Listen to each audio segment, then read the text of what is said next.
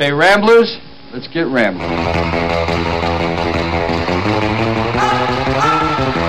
Now, where it is now, everybody wants a piece of the market.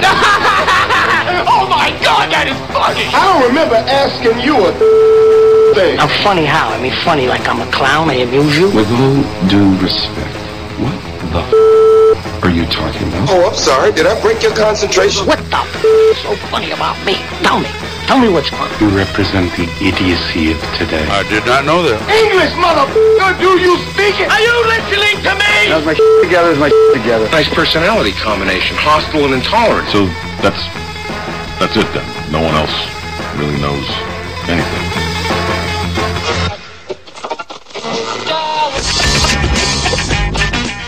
Lone Wolf Extraction Jacks. I'm Tom Howell. Greg Pappas in the studio. We got Matt Byrne on the board after a trying trip in on the Kennedy. How was it Kennedy, Matt?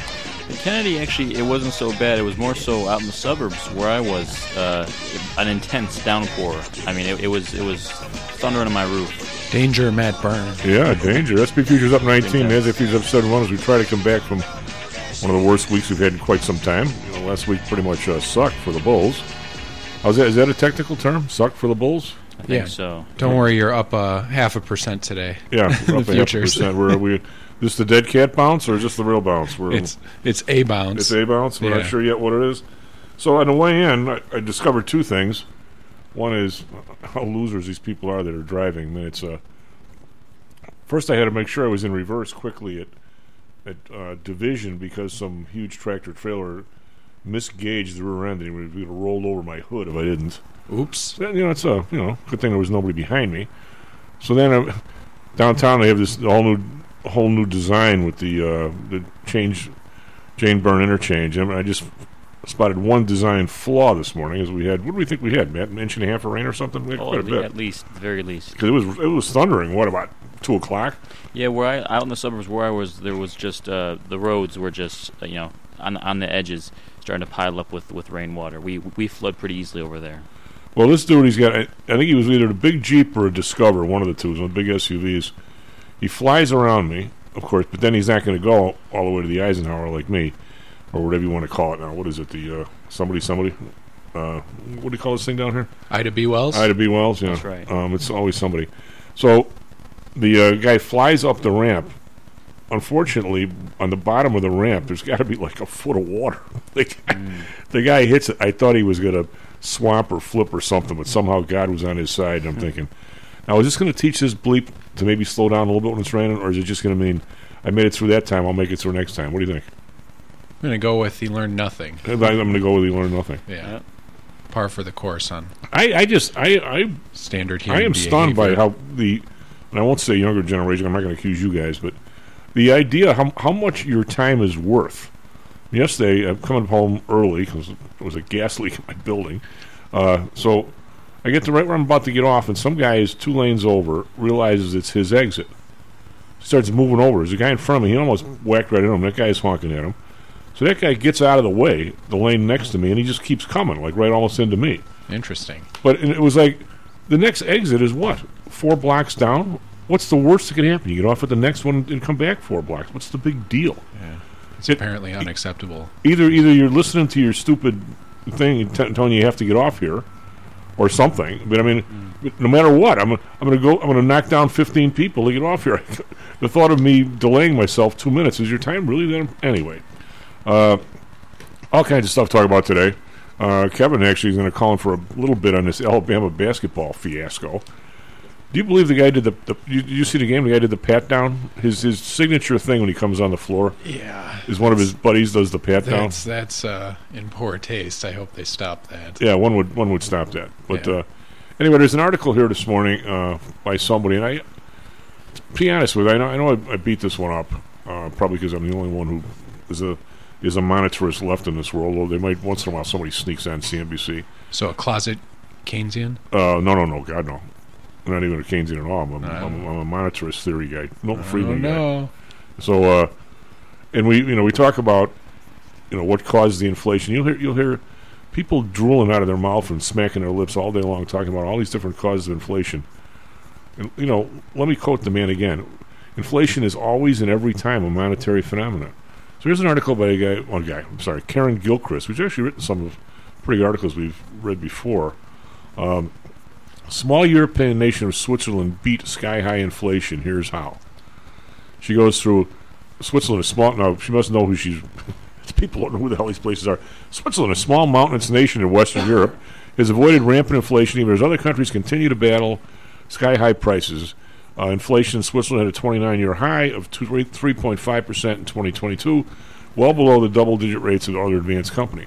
A strong Swiss franc, resilient energy supply, and pricing controls, pricing controls, are some of the factors that have helped shelter the company, company's economy, as CNN, CNBC explores.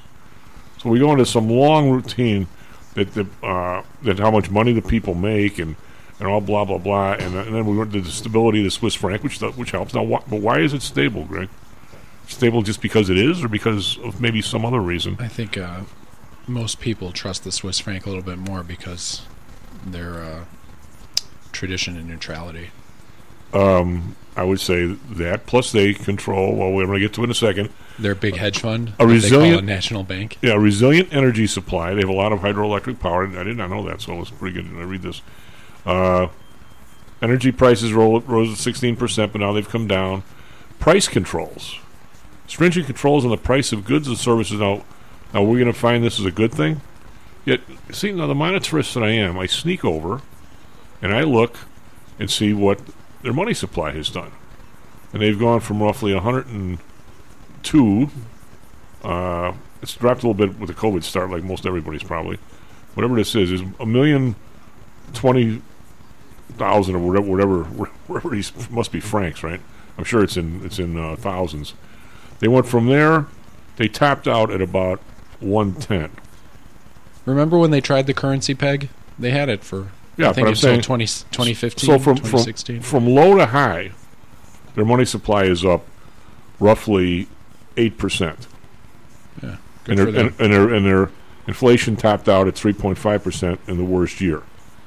Okay, so now in 2020 it actually went up pretty much. Then it's been steady for then. Um, do you think there's a connection?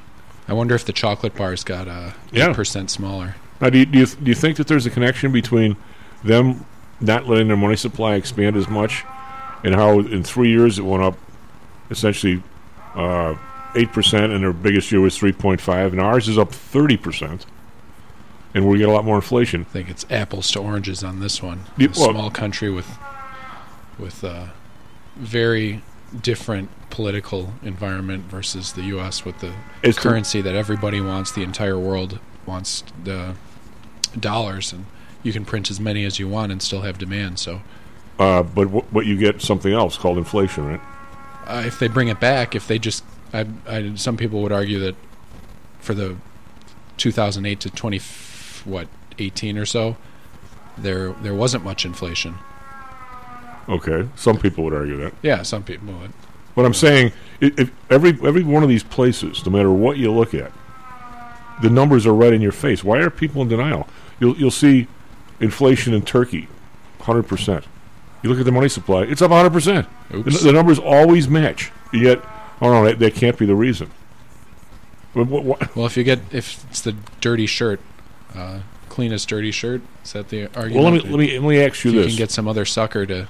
Mr. Commodity Trader. Everybody you know walked into the Federal Reserve with all your one dollar bills, and you walked out with two dollar bills. Uh, everybody in the country all of a sudden had twice as much money. What do you think would happen to the price level? Probably double. Okay, so so if it was up thirty percent, why are people in denial that the price level is going to go up thirty percent? I don't know. I don't know. All right, so what's the commodity trades? What are we, pretty predictable? how are you going to make us any dough? How am I? Yeah, We're going to collect premium. what do you and uh, what do you sell premium in? Collect premium. Oh god, I, I got one of those Put guys. spreads, yo. I got one of these guys trading for me here. He's always worried about his time decay. I go, we had a three percent move yesterday. What are you worried about time decay for? For God's sake. Yeah, three percent move is when you want to be putting on the, Yeah. the premium. Taking them off, you know, uh, you pick up the short leg of your spread, and For those that uh, for those that don't know what we're talking about, because we're doing trader trader parlance here. When you when you're talking about any kind of options position, no matter what it is, no matter who you heard from, no matter no matter what genius is telling you it'll be a uh, you know, what's the one where you sell the both butterflies? They call it the iron condor, or, there, or this, or there's that, the butterfly, or the the straddle. Go naked short. The straddle. Go. Well, nobody. Hopefully, nobody will ever tell you that. When they could, there's only two, you can you can have five hundred. That's unlimited risk. Yeah, but I'm saying you can have you can have 50 different positions in a stock like I used to have in the OEX, and you look at your graph because hopefully the thing will graph out at some decent. No matter what you do, there's only two kinds of positions in this world, right, Greg? The one where if movement movement helps you and time decay hurts you, or the or just the opposite. So yeah, you're describing the vol. Yeah, I'm saying The volatility one. goes up, your position is going to lose value. If Yeah, you're well- short, if volatility comes down and you're short, then Well, if the stock's 100, you either have a position where you want it to stay at 100, where you got time decay coming your way, be it a calendar spread, be it a butterfly, be it naked short stuff, or you want it to go to 200. means you're long stuff, right? There's only two Right. kinds. Right. So uh, I guess an example would be, say, the dollar index, or uh, in ETF land, UUP. If you're if you're bullish, you're probably, um, you know, short 26 puts, or Yeah. and that's that's collecting premium for. That's collecting premium, and if it goes down, then you'll get put the stock, but you get to keep it either way. So You get to keep. You Hopefully, you keep- have enough the money to keep it. Right. So 20 $28 stock, uh, 100, 100 times, you're looking at 2800 bucks worth of risk. Other than uh, corn and soybeans, what what, are, what real active option traders are there over on the on the uh, the commodity side? On the Merc side, you always want to be looking at the uh, oil contracts. okay. Yeah. God, what is the volume on those things? I haven't looked. Or natural gas, for God's sake. nat gas, so, I mean, it went from what, 6 to 2? So It went from nine and a half to two Yeah. or something. the But now it's been stuck there for six weeks. So if you see a volatility level of 80 and your current price is 2, well you know it's it's you know it could move Well, I think it could move to, could move to three and a half or 80%, yeah. Yeah. could move 80%. So and that's what they're pricing it for. And if you get really crazy, um, they'll go But up that, and over that 100. contract, though, the oil and the gas, it's never been split up. That, that I should know this, but you, you're there. Uh, well, when we used to do a real lot of futures at PTI, uh, we had a real lot of clients, and a lot of people did natural gas, but the contract is huge. yeah. But they, but they don't. They never split theirs up like the spider went into this, this or the uh, Well, for S and P different went into the size, yeah, that's that's a it's a good thing. With the S and P, I want to say, what is the index like four thousand? uh, thirty nine ninety five. Yeah, so four thousand, and each point is fifty dollars. So when you start getting into the notional of that, it doesn't really make sense to trade the ES futures on a, a, No. a smaller I don't, account. they don't even have them anymore, do they? The ES futures, definitely, I thought they, they stopped the big or the well, big the spook. ES is E mini. So Right, yeah, yeah. yeah. So bringing- you try talking about two hundred thousand dollars notional. So if you're not willing to to be trading two hundred thousand dollars notional, of which the product moves, you know, two percent a day, maybe. Um, the well, the big, spiders, the big spook, the whole thing it was the whole thing. They, they, they stopped trading those. Now the yeah, that, E minis is, is what? It's three ninety nine, right? It's one tenth. Right. I mean, it, it's it's still f- fifty bucks a tick. Oh yeah, it's still Yeah. a huge number, but it's it's not like it's fifty bucks on four thousand. That would have been. Ew. So, uh, what is it? The spiders are four hundred bucks, right? Right. So if you do hundred options on the, uh, or not hundred options, excuse me, uh, one lot on the spiders, you know, that's hundred shares of four hundred, Right, so which is a lot easier to stomach than, Well, yeah. The futures, so if you buy buy a call at a buck, it's a hundred bucks. yeah, yeah, and and you can tell that. Um, you can match your account size and risk tolerance for if you've got a bigger account definitely go for the futures it's much more capital efficient because i think the margin Yeah, but the risk is uh, one to one, The margin is uh, what is it? Like six, six or eight percent, something like Of the that. notional? Yeah. yeah. whereas the in the equities you have to be twenty five. But uh, You'll be fifty. You buy the stock, oh, you got to come up with half of it. okay. So yeah, the You're stock. talking like a professional trader. I'm talking like a re- like retail people. yeah, sorry. Well, you know, you Um, are a professional trader, it- but but I mean, are you do the uh, wheat? How how quickly does, does the option volume degrade? I mean, is there oats and wheat and other stuff? Do they have? You can't find people to get give you oat contracts or oat quotes right now. Okay, So those are they're toast. yeah, they're toast. The we, the most liquid if you're going to do if if you have an idea or positions about commodities you usually want to be in the i would say long only of, on the options Well, unless yeah, unless you unless you're along the futures, which some people are, you could do essentially do a covered rate. even in say you wanted to trade oil you definitely definitely go to the options and that way you can jump in with a one lot or two lot and that way your delta you know is a quarter of a future or half of a future Well, you get a limited risk, Right. Assuming you're buying it, not Right. selling it. yeah and that way you know you build the account and then as soon as Assuming you're right. right But if you buy it and it goes down every time, you're not building the account much. well that's why you call pti Yeah, that's why you call it. yeah we, I mean, we don't we don't get what I mean. I, it's, i can help you out with that I, I don't think it's just I don't think it's just us, but I'm going to say in 2000, we 40 percent of the calls were people buying and selling corn and soybeans and stuff. But I mean, in the Chicago area, it was real popular. yeah And now all of a sudden, I don't I don't.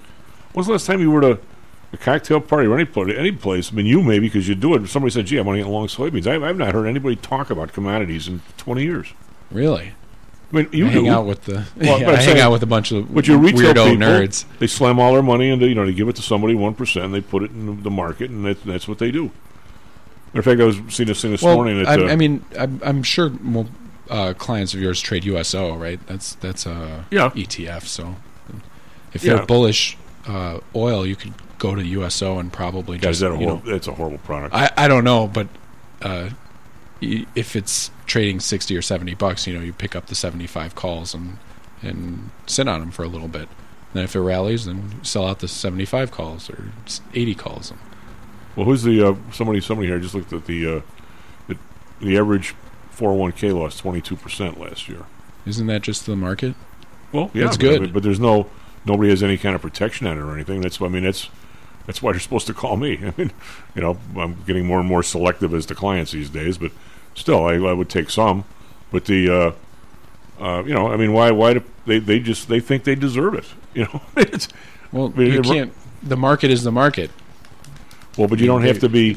They If- they if have you- to be down twenty as long as they're. But if you've been doing this your whole life in a 401k and you got it to a point where it's a million and a million and a half and you're about to retire, if it you goes back probably 40 want some money market securities. Yeah, you would like that some- would be the some- smart idea. Yeah, you'd want something. I mean, going back the other way, it's not like it's okay. I'm still up. God bless. I mean, I don't know how, how these. I use the term brainwashed. I mean, these big firms have every. No, you deserve to lose that money because you made it on the way up and blah blah. You know, if if you play blackjack, I don't know if you ever have or craps. I'm looking at crude oil margin. It's like eight When it's bucks. when the money's on your side of the table and you can pick it up and leave, it's no longer the horse's money. If you can pick it up and go with it without being arrested, it's yours, right? It's not the house's.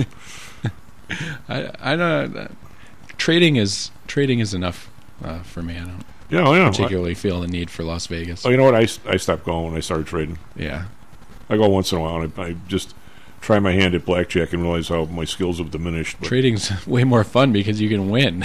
well, well, you know, you, could- you could you can win a little at blackjack. Some of the guys that are in these poker tournaments, and our, our buddy Roy, I think he, he wins. he? Degenerates is what they are. Well, I mean, but he's he's uh, I think he's won, hasn't he? And someone else.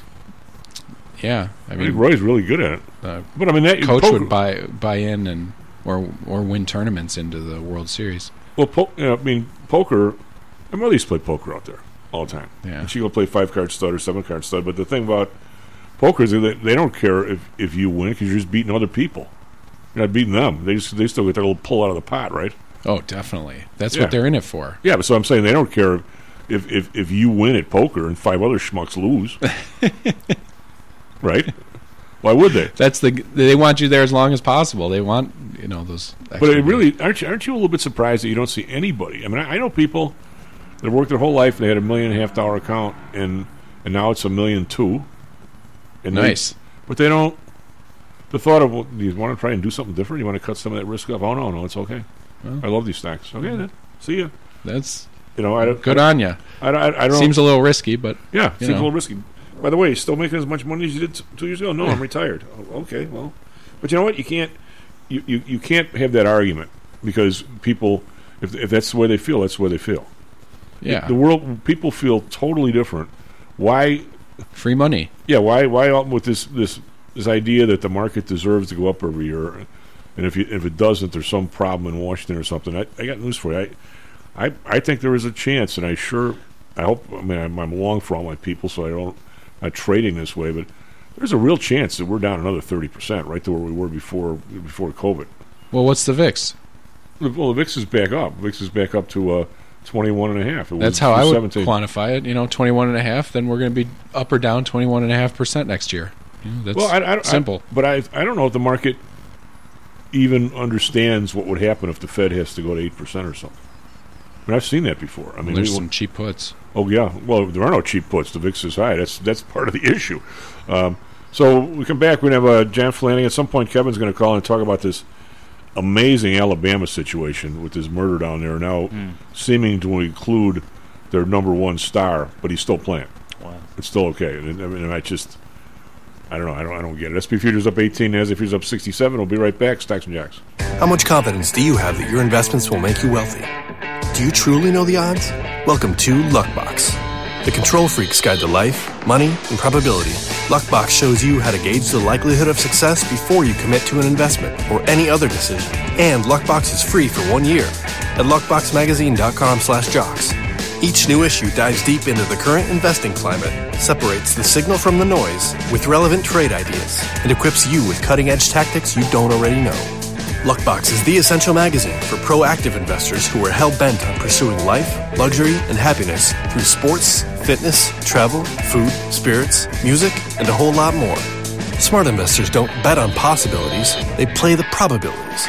Luckbox is $7.99 on newsstands, but you can subscribe for 10 free digital issues at luckboxmagazine.com slash jocks. Don't rely on luck.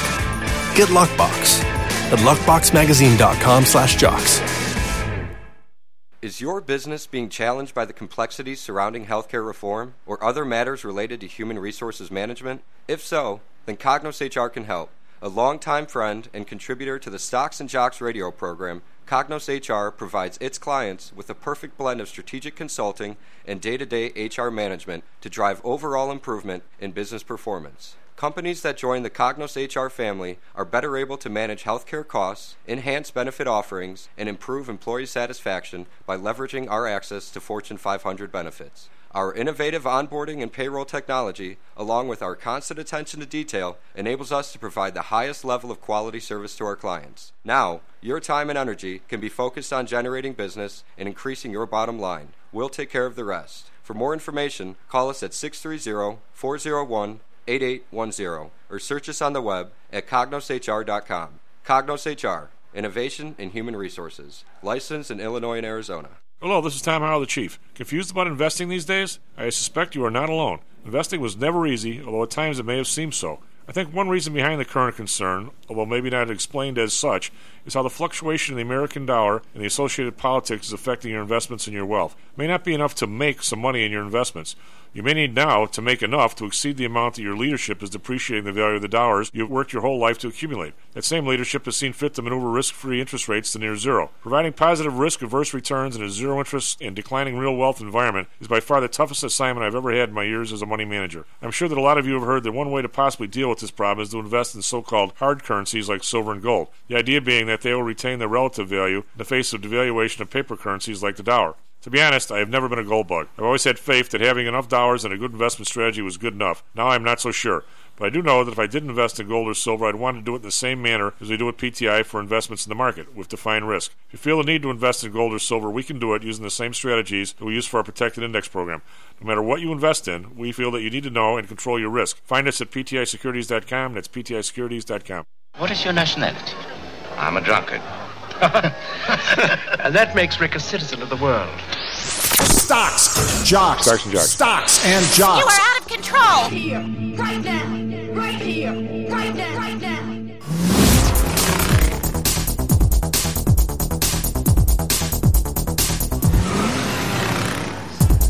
Well, welcome back to Stocks and Jocks. Sometime I'm Matt Byrne on the board.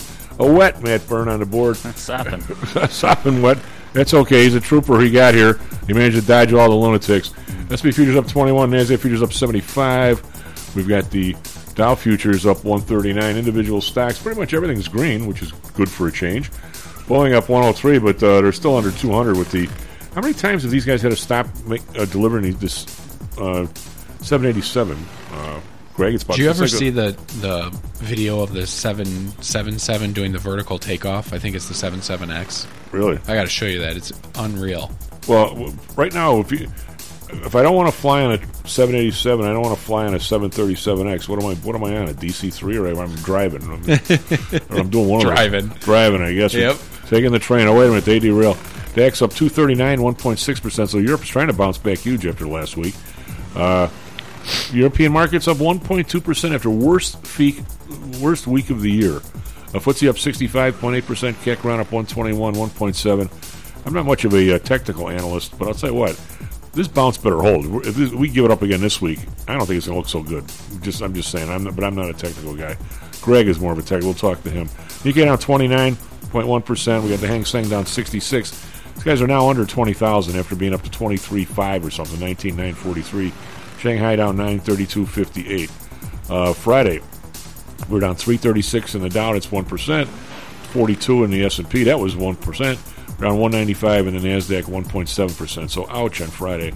Uh, bonds unchanged at 3.96, but that's nudging towards four. It's getting real close. The bond up four basis points, 2.57. Greg, was it four weeks ago we were worried about this thing, or five weeks it was going under two? Well, Oh, not- yeah. it's not going under two. Not doesn't look like it. No, Japan right at 0.50. We've got oil down 19 cents, 76.13. All the people saying it's going to 125. I sure hope they're not long calls because they're getting expired every month, right? Brent down 26 cents, 82.90. Natural gas up 9 cents, 264. RBOB unchanged, 236. We've got gold. Hey, here's a bounce up six, 60 cents to 18.17. No, it was nowhere near the 1900 it was knocking on the door a little while ago.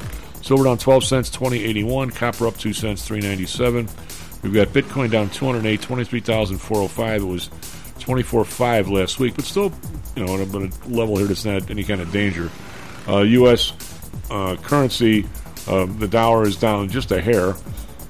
Uh, to the, is the euro is 1.056, and the and the pound is uh, 1.198. So they were 107, or actually 108, and the pound was 123. So the dollar has gone up since there. Uh, The best contract to watch for that is the dollar index. Oh yeah, yeah, yeah. Matt, what do you got for us? Traffic, weather, sports. It's raining. Eh, that that is that is a fact. Can't argue with that. Uh, it's 6:37 a.m. on February 27th, 2023. Good morning, everyone. Uh, weather right now. It's a cloudy skies in Chicago. Right now, the rain to start up uh, a lot more in a bit, a bit bigger way in the next hour. But right now, 41 degrees, a high of 57 later on, uh, and the rain, like I said, will continue until late afternoon. Tomorrow, though, sunny skies and a high of 47. Right now in Phoenix, clear skies, 39 degrees currently, a high of 62. Tomorrow, similar weather on Wednesday, rain from the afternoon into the evening. Yesterday in the NBA, Bulls played Wizards and won uh, 102 to 82. Uh, last night in college basketball, Indiana lost to Iowa 84 to 86. So I got Chief back to you. The uh, how much uh, how much how much rain are we more are we supposed to get? You know, I was talking actually with John about that on the phone, and uh, I think there's supposed to be more later on, uh, going to the afternoon. I am not sure on the exact measurement, but I can get that for you right now. What about the uh, water? It's all over Peoria and uh, it's it's southwest right now. It'll come over the course of the next three hours. What about the uh, what's the hydrology service where it tells you what every uh, every river's doing? Or are we having a are, are we going to flood? Let's check that. Yeah. Um, I I can't find it here. I usually- I Accumulation, is according to Wunderground.com, uh, is uh, 0.14 inches. That's Wow. today. Yeah, it's actually that's actually for 6:45 until 7:15. So that's uh, supposed to be uh, all within the next hour. Great. Uh, do we have Mr. John? We do indeed. Good morning, Tom and Greg. Morning. John, what's up? We have uh, all kinds of legal questions and uh, about from you guys. What uh, I I've heard stuff this week. First, this Alabama thing has me absolutely fl- uh, you know totally flustered on this. I don't know what I don't know what the story is with that, but uh, uh, the what, what is what is going on with these, these these three kids that killed the guy in the car in the South Side? You hear this story? Bits and pieces. I haven't, you know, read anything about it yet, so you- I'm probably going to have to defer to you on it. Fill me in. Well, I mean, just, just the weird stuff you read, Greg. They, they got some guy, or they, they got these kids that they're they're 13 years old, right? So they So they uh, steal a car at age 13. I mean, I, the thought of, I don't know, I can't imagine, you know, people doing that. but That's on 13. purpose, Chief. The, What? the kids are doing that on purpose because they're they're not going to get in trouble. There's, the older ones send them. Oh, I've heard this as well. yeah, well, yeah, it's, yeah. well, that's what I'm trying to get from our, our, our, our legal beagle guy here, Mr. Flanagan, is uh, they, freak, they they steal his car and they crash into some guy and kill him. This is like in, in, in the South Side. Oh. So the guy's, you know, DED, dead. So at the funeral, it turns out the family finds out that they let the three 13 year olds go without any charges whatsoever. Hmm. And they're saying, well, evidently, Illinois law, there's, there's like not much you can do with it about them. I'm like, what, what, are, you, what are you talking about? I mean, uh, because they, because they're, they're juveniles. I don't think I don't think the, uh, the Illinois law even even presupposes you know, that this is going to happen or something. I, I, John, what is the deal with the juvenile stuff? I mean, I, I mean, I know Judge Tooman just retired. I could ask him, I suppose, but I'm like, you know, I, I, I don't, I'm, I'm stunned. I don't know. The, so the kids are just out walking around. You can't do anything with them.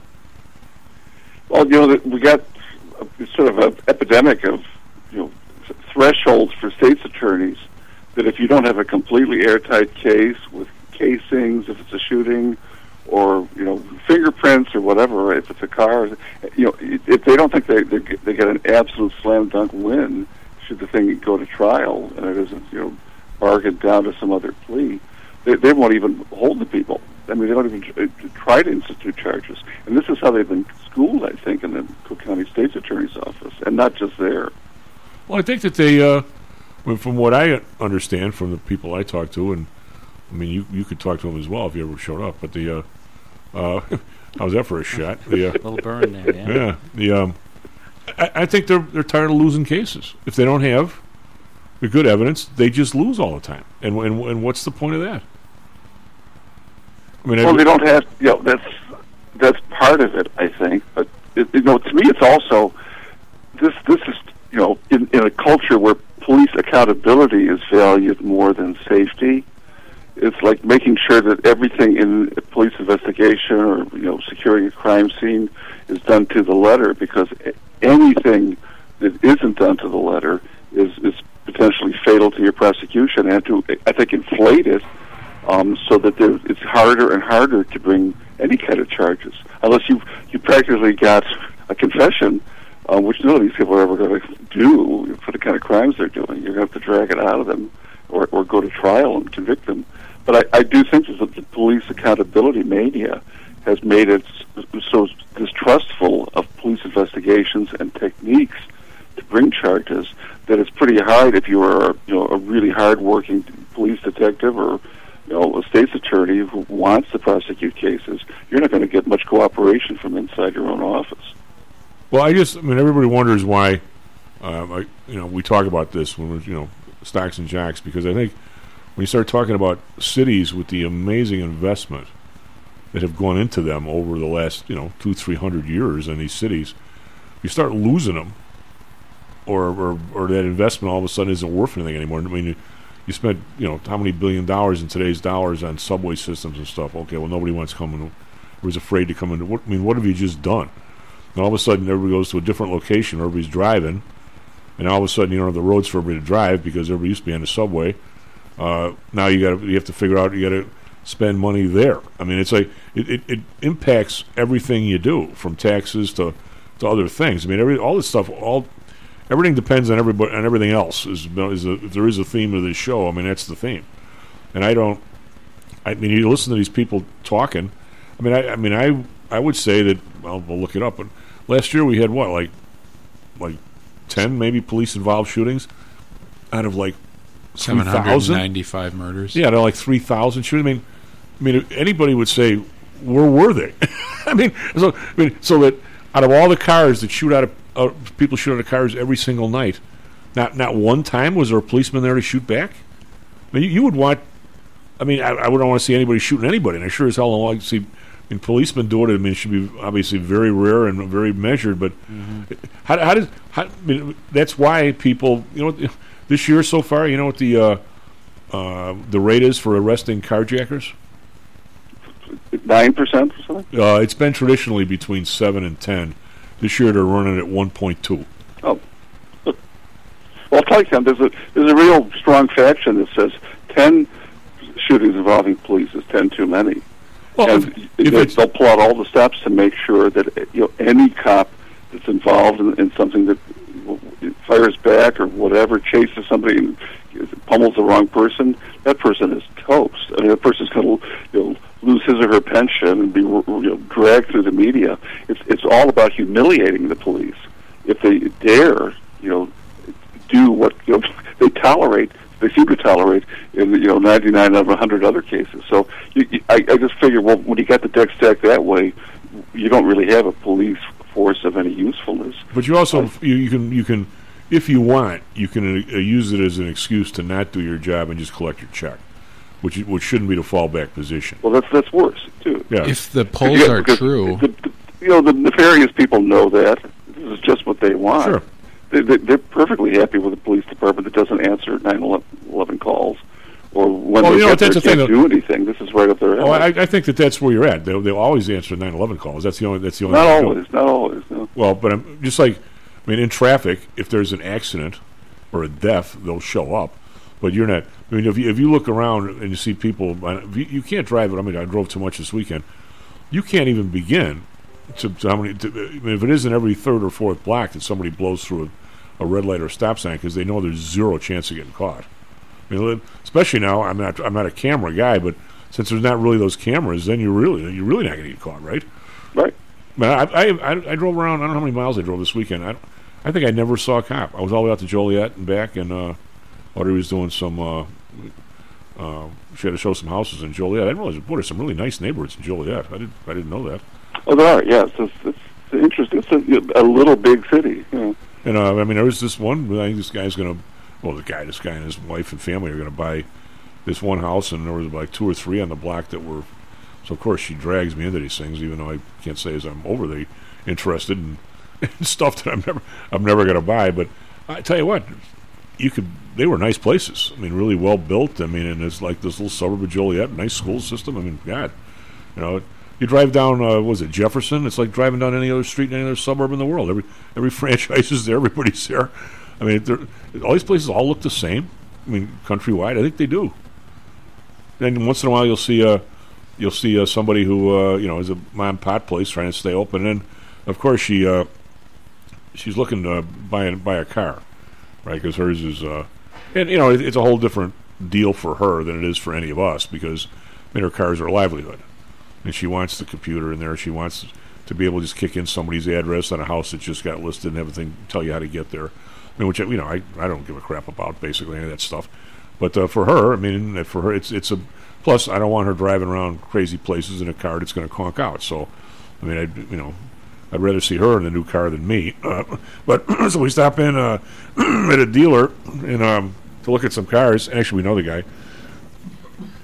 Uh, it's interesting. I mean, thirty-five grand, and I, you know, you get in the thing and you go, I guess this is okay. You know, that, that that was this was for Hyundai's, and the guy had a couple of used other things she was looking at, and they were thirty-five grand for used stuff. Yeah. I mean, it's it's scary. I mean, uh, some of these things. I mean, if, but if you want, you know, if you want all the bells and whistles, it's another ten. And you know, you can, you can drop 50, 60 on a car without batting an eyelash if you have, you know. And they're talking what seven, 72 month financing now, but it's not one percent anymore. It's like six. We're, we're talking we're talking about a, car, a house payment for God's sake. Yep. Uh, It's you a know, for people. It really is. Oh yeah, I don't. Uh, and uh, you know, everybody, everybody likes the. Well, I guess for that kind of money, you would hope to get some bell, bells and whistles. But I, I wonder. What, I mean, how, what? Where does all that money go? I'd, I'd love to see. I- You know, as a manufacturing guy, one of these days, I'd like to spend several hours going through a breakdown. I mean, do I do I really have to send a check to Musk for uh, carbon credit? Is that more than the labor to put the thing together now, or I mean, what what what is the the? Uh, I think the decision is March 1st, where they the IRS makes the determination about what the credit is for the new EVs. It's it's very close. I think there's a seventy five hundred dollar credit right now, and they're gonna the IRS or whichever whoever makes the rules about the uh, deduction or credit. I believe it's a credit. They they're coming out with that supposedly on the first. if if you if you go buy an EV, what is the hookup? You have to do something to your house because you're not just putting a you know the same the same plug in there you use the you know to, to use the lawnmower. I mean, you, there's got to be a 220. What does that hookup cost? I don't know. Well, you know, all different prices depending on how long you got to run it. You know, if you're going to do it outside, if you're going to do it in your garage. Do you need a whole new service? hookup is already. So Well, do you need a could whole be, new? You know, You need an a- a electrician. fair amount of money. yeah, but nobody's got a nobody's got a 220 line anymore. When you, you have it in your house, it's in the box. I know enough electric to know that, but you don't. Nobody has a a plug-in in the garage, unless you unless you had some guy doing ceramic work there 40 years Well, ago. Well, some kind, like my, my brother and sister-in-law have a Chevy Volt, you know, which is a hybrid, um, and I've you know used it in the past when they've been away, and I you know keep it in the garage here. Did you have permission, or did you steal it?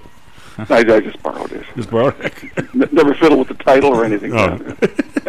but you can charge it. uh, You know, it takes longer, but you know, there's there's different modes you can use when you're charging it too. That you can set up as you're, you know, punch all this stuff in on the, the instrument panel.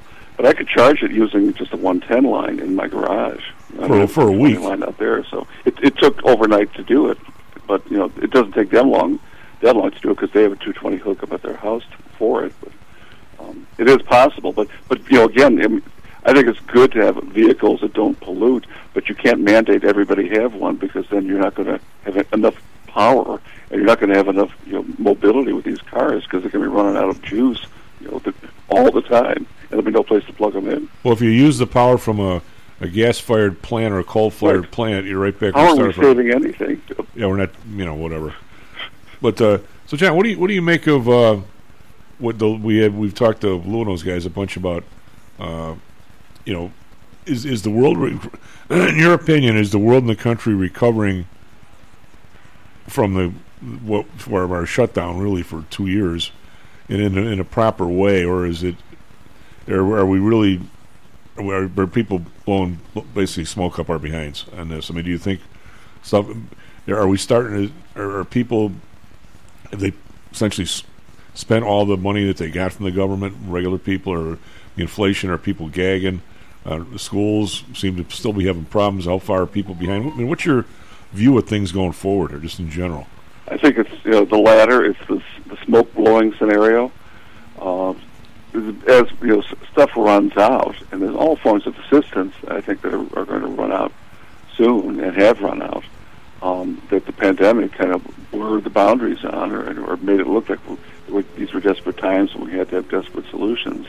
Um, that is going away.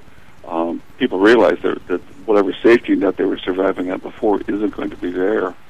Um, you've got inflation still at a healthy clip, Tom. I mean, I don't, know what your sense of this is. I don't, I don't trust you know all the you know the prophets saying, well, finally, you know, it's it's evening off and we'll start to see declines pretty soon. I don't see that at all. I think it's quite the opposite.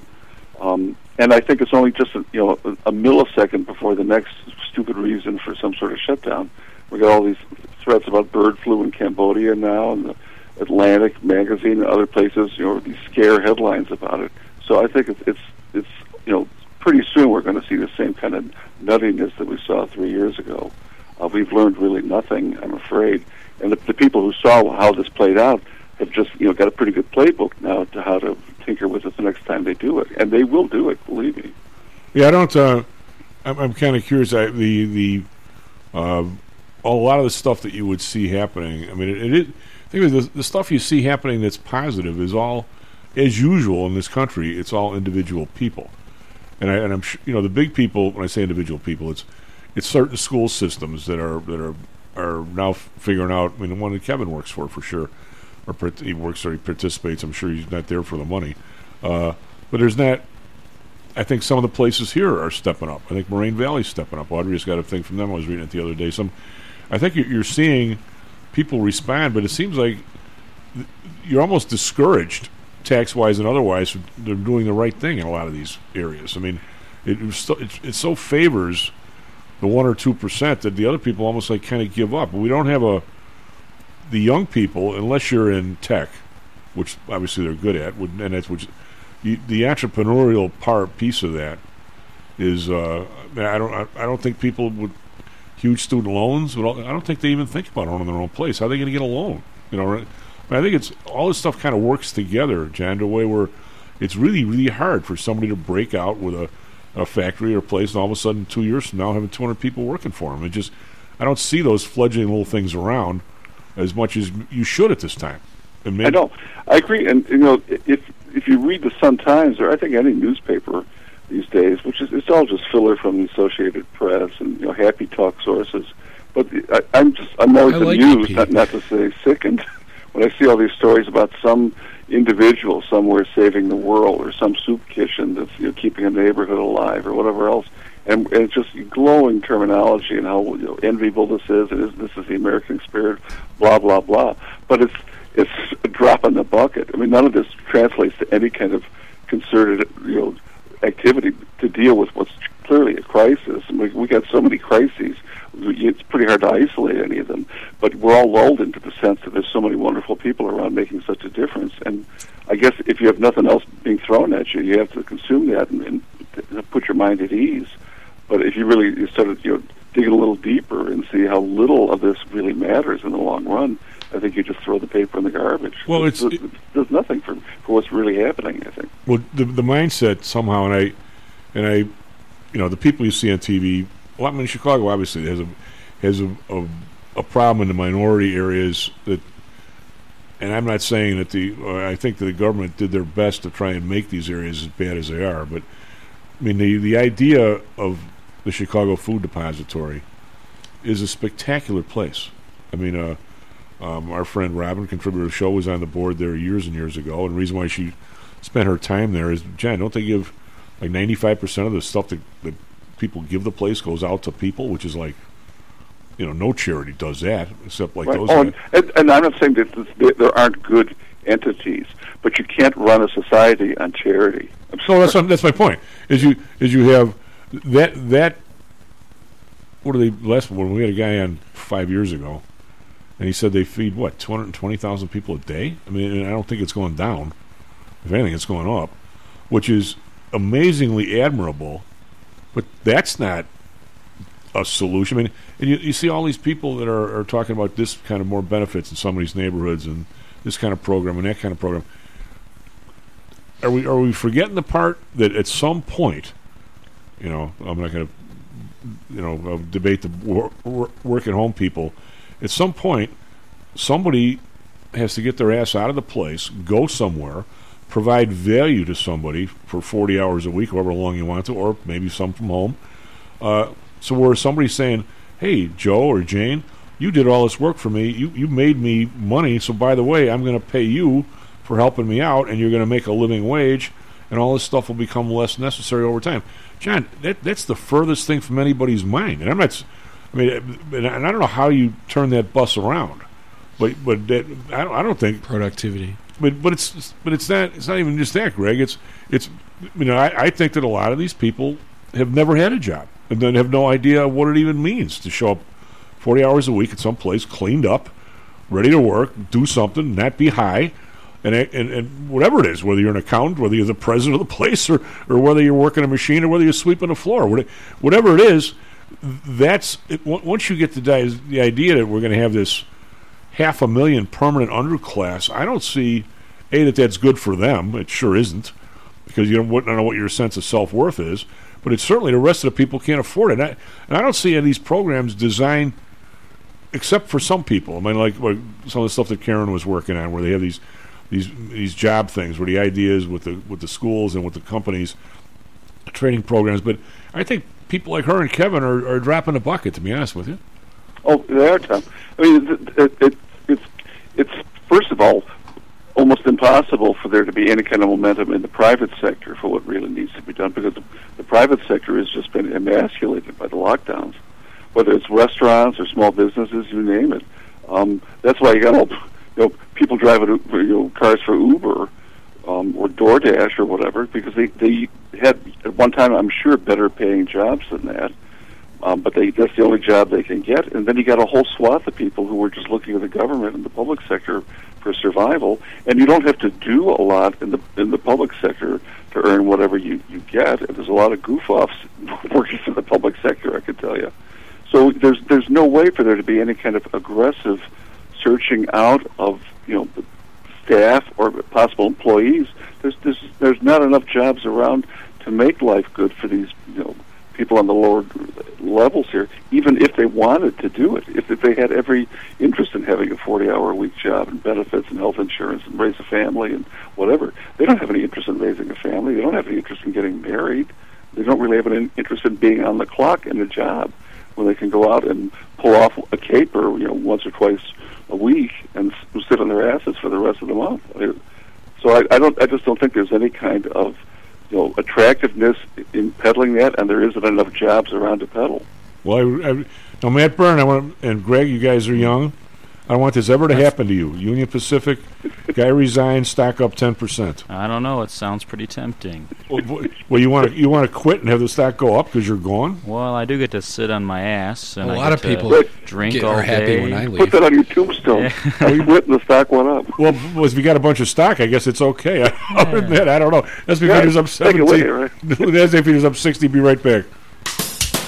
This self directed trading is a lonely job. Online trading is not as easy as point and click. No, it's not. Everyone, even professionals, need to share ideas and think out loud every now and then. That's what I like about PTI Pro Direct. Their staff of former option floor traders really helps me choose the right strategy for trading option volatility and plan the time decay for my covered writing program. Yep, nothing can replace years of trading experience to stop you from making that dumb trade and for saving a few bucks. We've all been there and done that.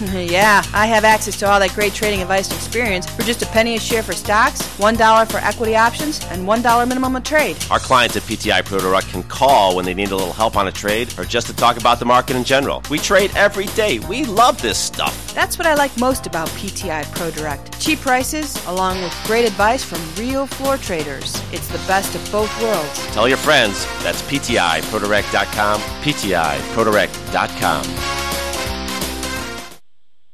Are you one of the millions of people who suffer with pain? Do you wake up in the morning with stiffness in the lower back or neck? Why are you using medication to cover up the symptoms without treating the actual cause? Painkillers, muscle relaxants, and anti inflammatories are not the answer. At ChiroMed, physicians are trained to detect the cause of your symptoms and to correct the underlying problem. If you're ready to listen to common sense and do what it takes to make changes in your body that can affect your health for the rest of your life, give ChiroMed a call and set up a complimentary consultation. They are located in Orland Park and can be reached at 708 403 2727. 20,000 patients over 22 years have been treated at ChiroMed, and over 90% of them have had positive results without medication or expensive surgery. Isn't it time you did something good for your body too? Give ChiroMed a call, 708 403 2727. That's 708 403 2727. Let's get you pain free and living again. Hi, I'm Audrey Johnson, an owner of Home Source Realty and a frequent contributor to Stocks and Jocks. If you're nervous about the stock market and considering diversification, or are looking for a rate of return way better than your banks, consider adding rental properties to your portfolio. Whether it's a condo, single family, or multi unit building, I can help you select a property that meets your financial needs. Call or text me at 708 349 3456. That's 708 349 3456. Or visit my website at myhomesourcerealty.com. That's myhomesourcerealty.com. Stocks, jocks, Stocks and jocks. stocks and You are out of control. Here, right now, right here, right now, right now. Uh oh. Sounds like somebody's got a case of the Mondays. Hello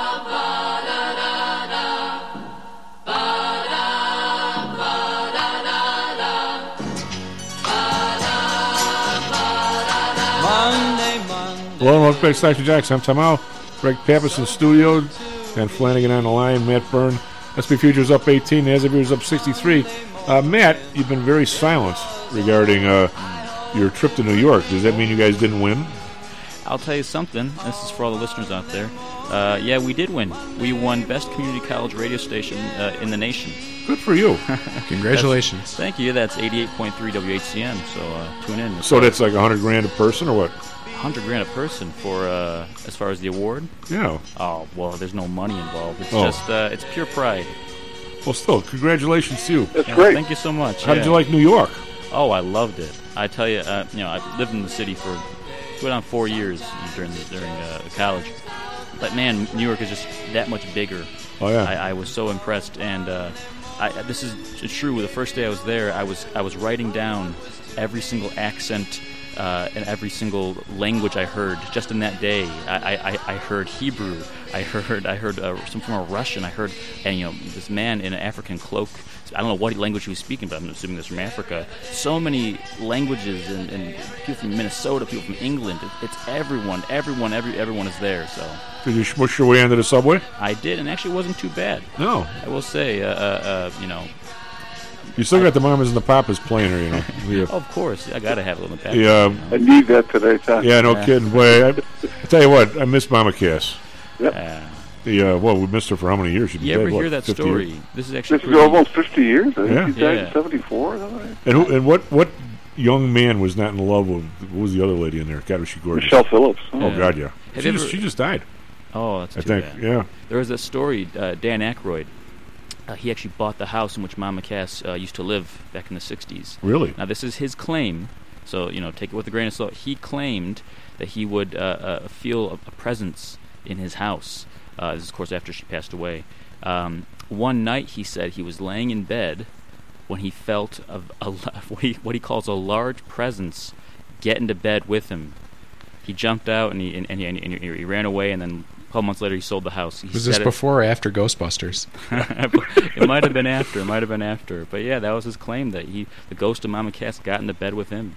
Uh, Somebody else died in that house too, and I, it's, uh, I can't remember now, but I some think other that's right. Yeah. music star. It's, just- I mean, it's a strange coincidence, I must say. I uh, one of these days, if we have zero to talk about, which will never happen with the way the world is going now, I'll give you everybody the rundown of my trip to L.A. where we stayed at Dr. J's cousin's house. Okay. and she was one of these that is into you know people that are in there and so forth and to talk about the story but she would talk about the people in the house and had people over to see if there was you know a, a, somebody in there and the person said i've never felt a presence like this and one night they all left and she could see them leave and some old car pulled up and of course the car didn't make it to the bottom of the hill there was no the policemen were there and they said they didn't see anything it was but i'll tell you what a more brilliant more attractive lady you didn't come across. So you listened to the story, even though, even though she had she had blue eyes like uh, Ju- Judy Collins, just locked on you, and you couldn't you couldn't unlock, John. I mean, you, you were just you were locked on, and she had you. it was like, and uh, plus, did you ever? I haven't in a long time, one of the one of the ladies that you know, you know, you and I both know from college. Greg, have you ever come across anybody where, you know, every society, every well, you don't know it or not, every society has kind of a, a, a distance at which you're comfortable being next to the person next to you.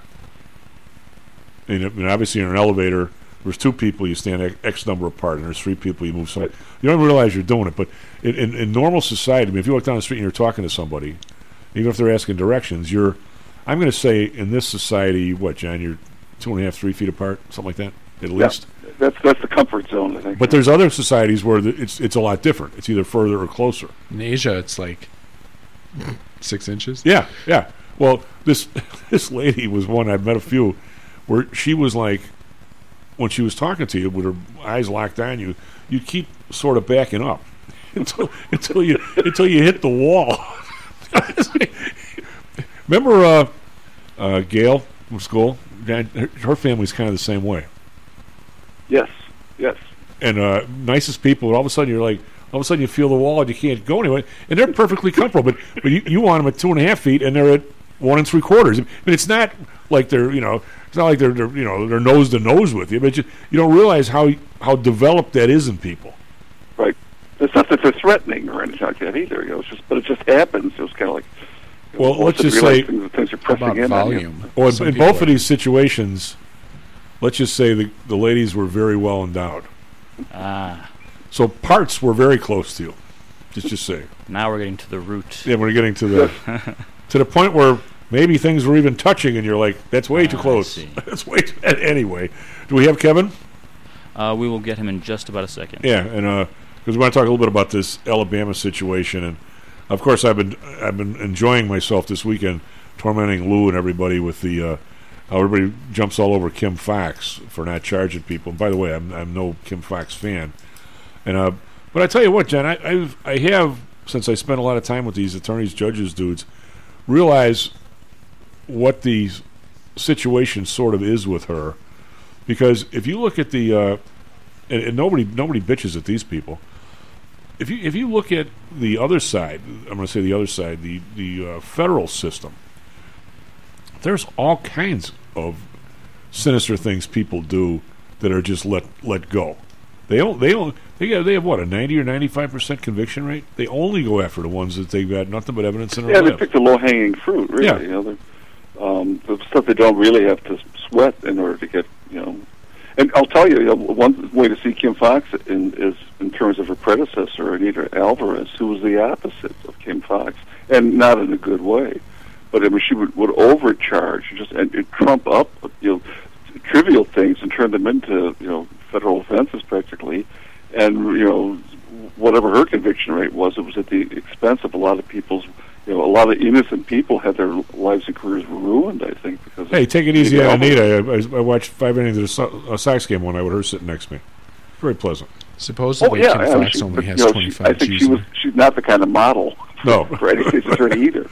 You know, that, that was the, the the flip side of the pendulum, which was not too attractive either. Well, you can, you can't. Uh, a lot of this stuff you can't plea bargain down, especially gun cases, because we had all these minimums. So you can't you can't plea bargain them down. So it makes it so you actually have to go to trial with everything. And if you don't have an open and shut case, the defense attorneys do their job, right?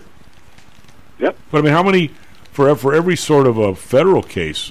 I mean, especially for me, and then when I see an insider trading case, I, every single time I burst out laughing because it's it doesn't come close to where where it really is. The whole the whole system is designed for people to trade inside. For some people, the other people, you can't do it, right? I mean, every time somebody there's payment for order flow and somebody gets to look at an order before they trade it, God, what can there be more insider trading than that, Greg? That's the biggest industry. Yeah. Citadel's bread and butter. Yeah, but but that's okay because because because they're big. Kevin, we're we're we're fighting here about uh, who gets charged and who doesn't, and how you know whether people engage, whether they uh, nobody really wants if you're a whether you're a federal prosecutor wherever you are, you don't want a uh, you know a, a, loss. I mean, look at look at what the guy did to Blagojevich when he got the hung jury. I mean, he couldn't wait. I, I'm no fan of Blagojevich's either, but I mean that was for that guy to get a where they, they took the juror and they they named who the juror was and people were demonstrating on the juror's front lawn and the whole bit. I mean that, that, that guy didn't get a fair trial his second time through. I don't think. But anyway, we're talking about this thing down in Alabama. and Now we're talking about sports, and we're God, Kevin, how many times? Well, didn't Jim Brown throw some lady out the second floor window or something? She survived. Then wasn't Ray Lewis involved in some? I mean, this is not new in sports, is it? You with us? We should have Kevin. I will go and check again. Yeah, check him, see where he is. But, but John, this is not uh, this is not new in sports, is it? I mean, it's, it's No, well, and from what I know about this, the, this Brandon Miller case, Bama, uh, we got Kevin. I don't. Uh, no, we don't seem to have John either. If you, I, I'm here. All right. But you know, it, it, there's a weapon that you know apparently was the murder weapon for this this young woman, um, and he you know said he didn't know that the weapon was in his car, which is entirely possible, I guess. Um, but I'll tell you the way it's been handled since then is what's really upsetting to me.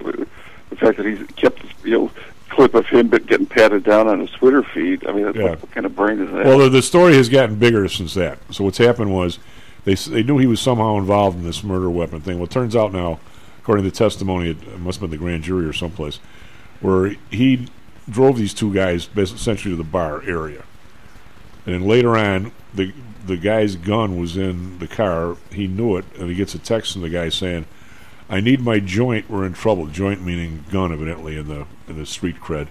I, I would I would not have known that. Kevin, we have you, bud. Sounds like we do. Kevin? I don't, know, man. So, so evidently, he drove the gun back to the guy who gave it to the other guy and shot the people. Now, in, under Alabama law, it says if you essentially deliver a gun to somebody, I was in the law, I have no idea. If you're not sure that the guy's going to use it for a felony or for some nefarious purpose, you can't be prosecuted. So now they they've decided that they're not absolutely positive that he knew the guy was going to know. Any kind of polite society, if your buddy is in trouble at a bar and you know he's drunk, you go and get the dude. You don't bring him a gun. Now, is this in some places in society now. Is this okay, Jan? I mean, what are we doing here? Uh, the uh, Kevin Kevin says he's, lo- he's uh, you've lost him twice, Andrew. Um, Yeah, we're having some technical difficulties over here on the board. all right, well, um, So, Lee, we, do we still have John? we still have Jan.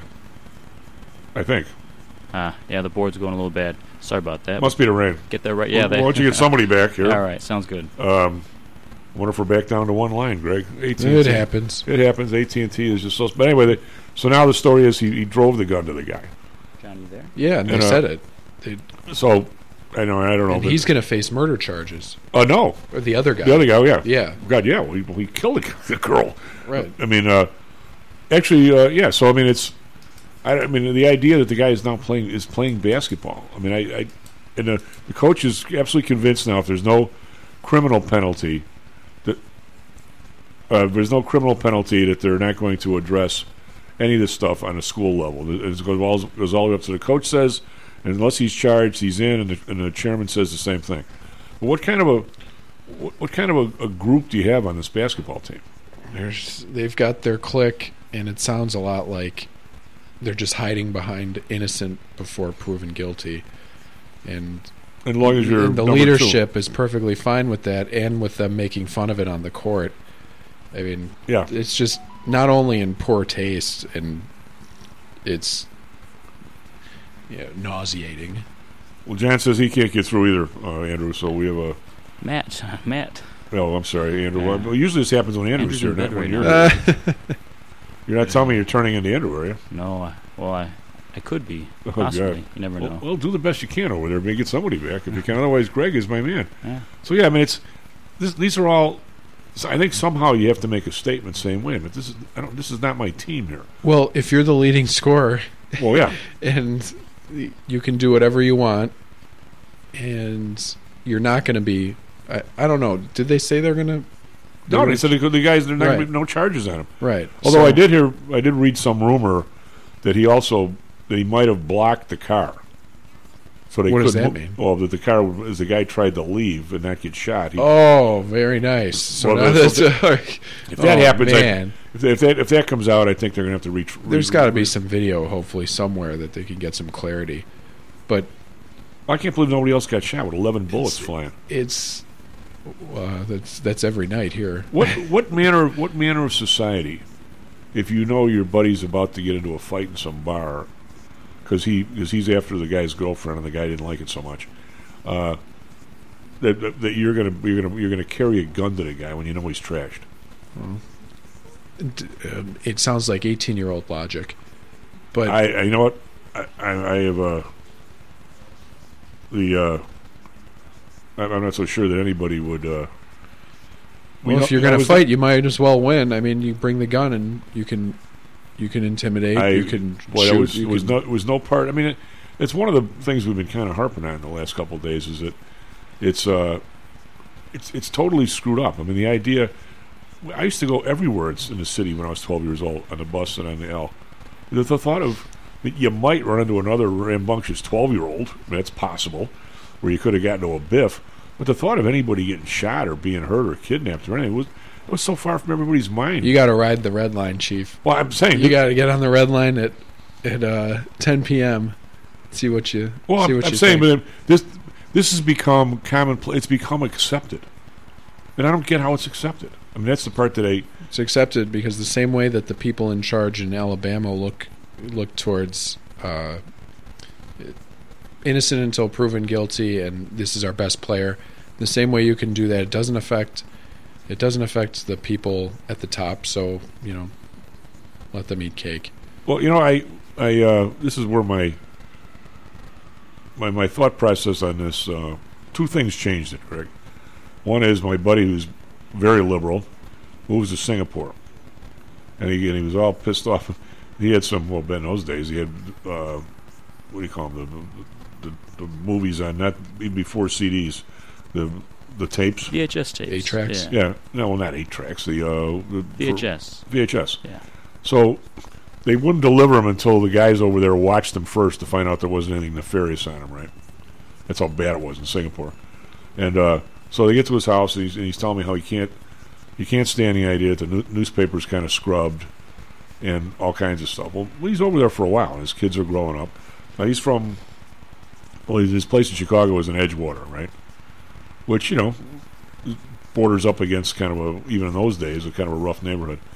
Edgewater was the uh, GDs, Gangster Disciples, in the '90s. Yeah. Well, he. Uh, so anyway, so he, he, he texts me one day. He sends me an email and he goes, you know, I can't. Actually, he was in town talking to me. He says, you know, I can't believe how much freer I am there than I am here. And I go, for a guy who didn't like it, Mister Liberal. He's like, my kids can go over to somebody else's house at night and study when they're like nine years old. Hop on the bus or hop in a cab. I don't worry about them at all. We never lock the house. We never lock the car because anybody who does something, whatever happens to them, I don't know. But um, You're not he- allowed to chew gum and spit it out. no, there. because the, they they for for ninety percent of your life, you're ten times freer than you are in this country, where you're not, you're not afraid all the time. They don't have guns. They don't. it- It's Yeah. a very homogenous society, and they like it that way. What is it, Lee Kuan Yew? Is well, but it? I'm saying I'm not I'm not.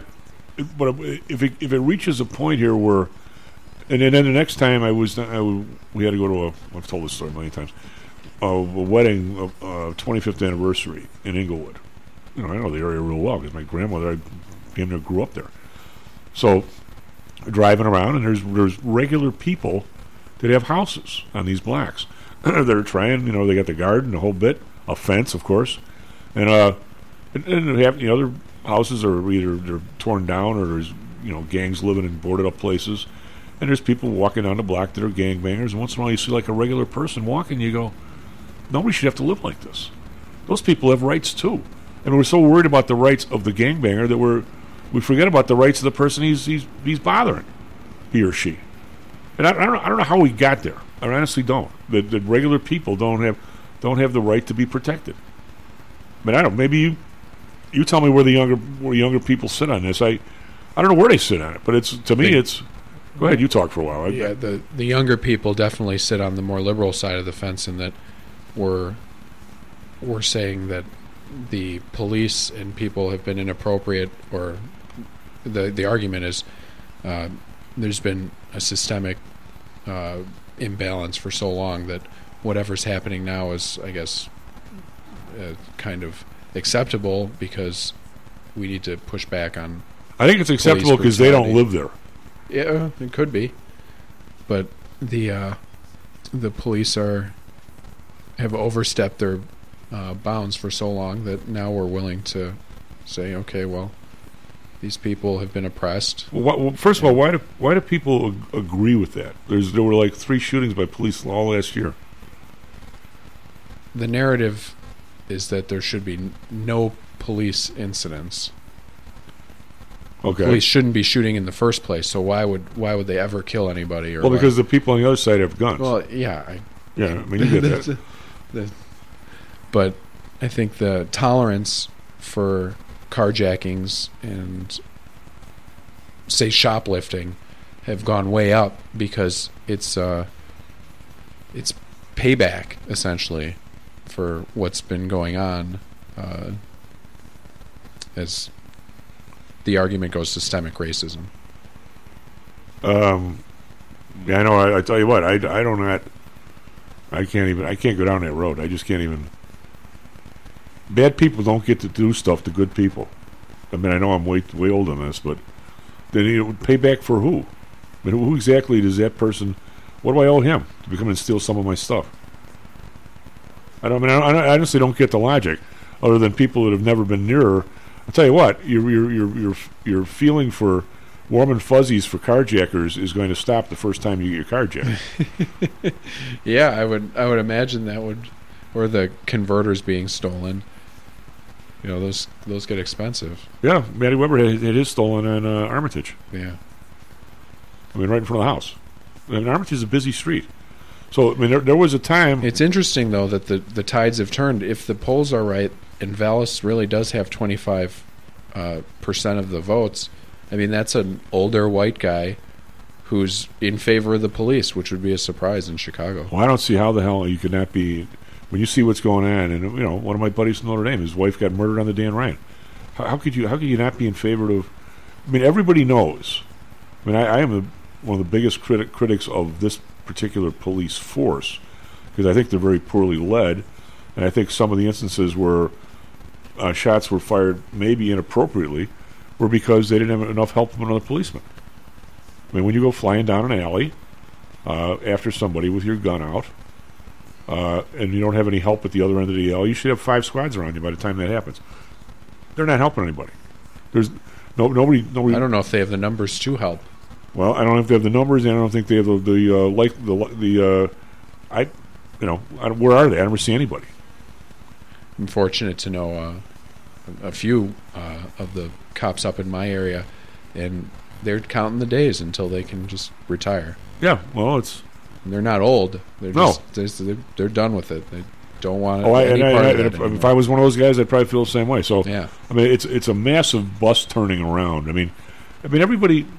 It's funny. We, a guy used to be on the show, and uh, and he, you know, what I'm talking about.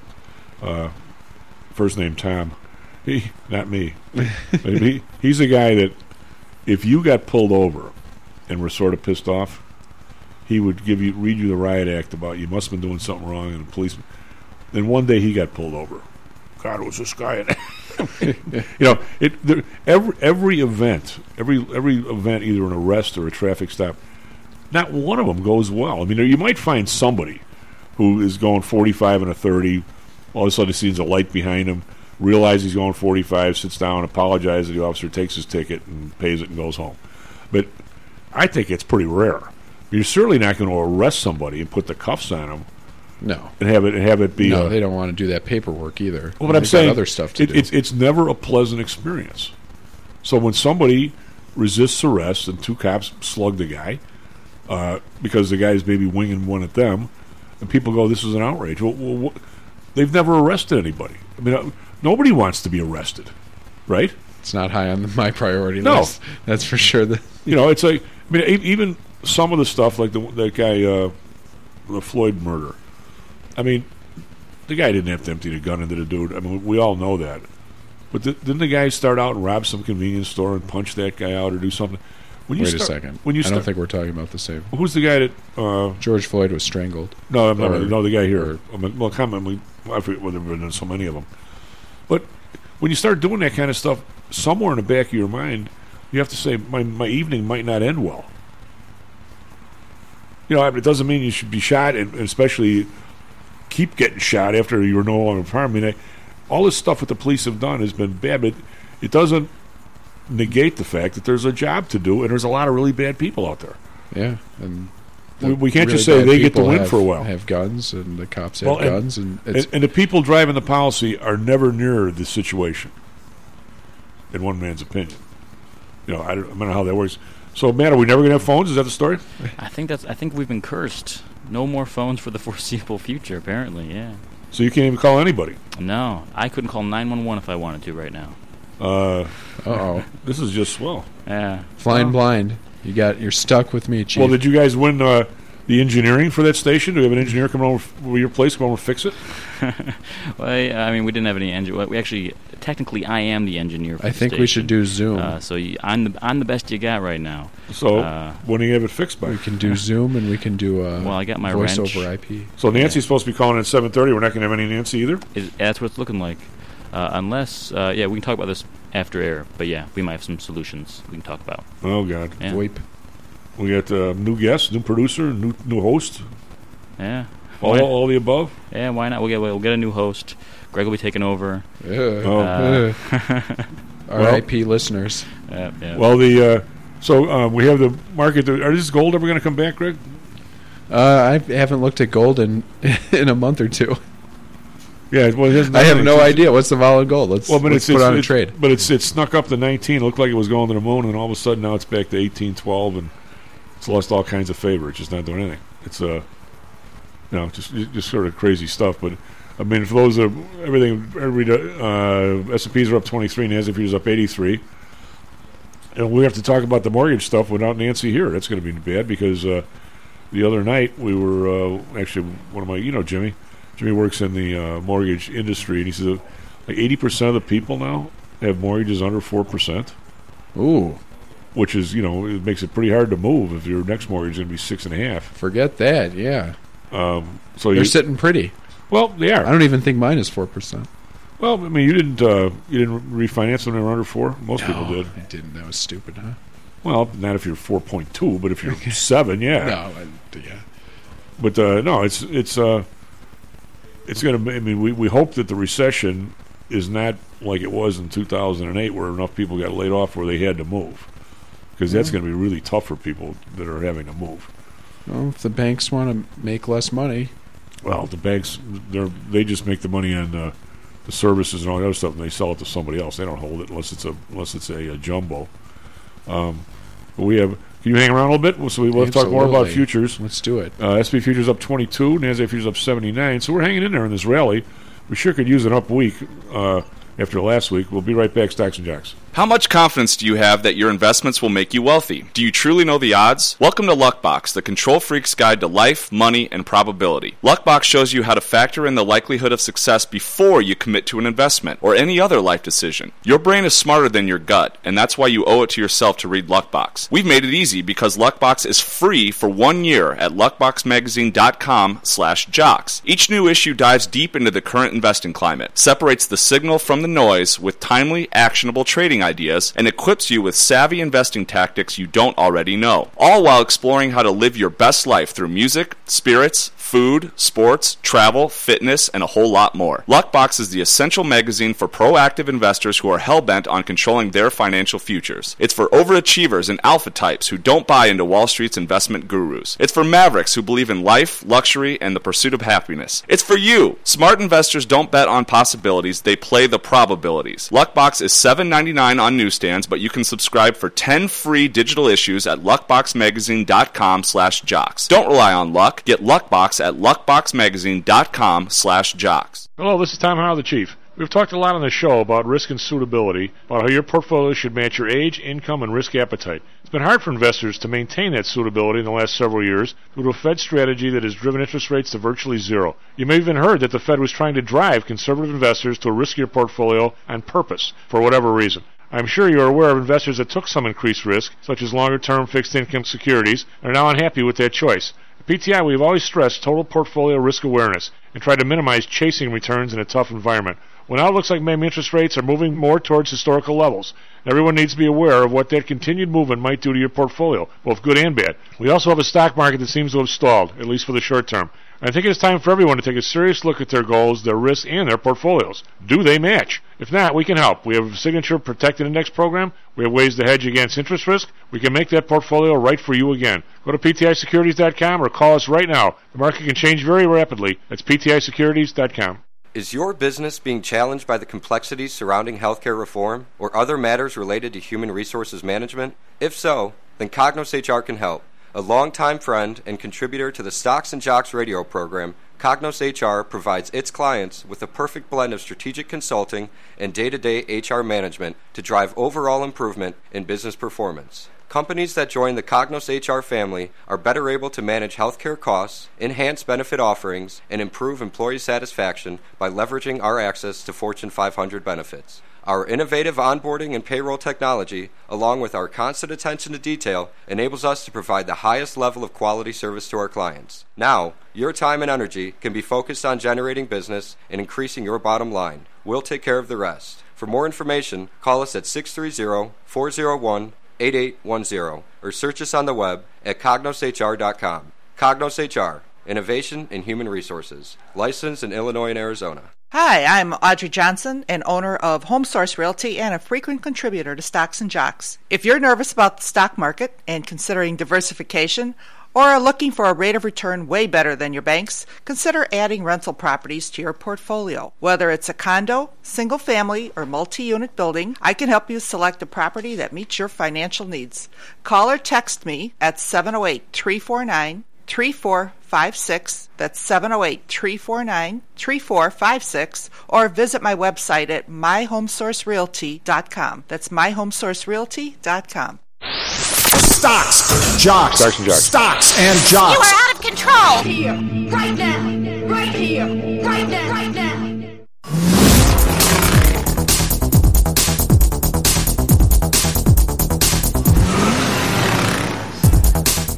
North Bay Stocks and Jocks. I'm Tom Howell.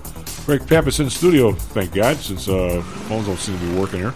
Got Matt Byrne on the board. SP Futures up 25. Looks like we're continuing our up move here, which is nice. NASDAQ Futures up 91. Dow Futures up 165. Transportation average will be up. Is Union Pacific is now up 11% because the guy quit.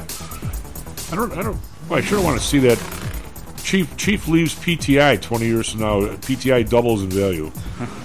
That's what sure I want to hear that, Greg. What do you think? I mean, sometimes I think the guy at Disney he left and the stock was up like five or ten percent. Yeah, well, yeah, well, that's true. Well, everybody thinks this new guy's the savior. We'll see.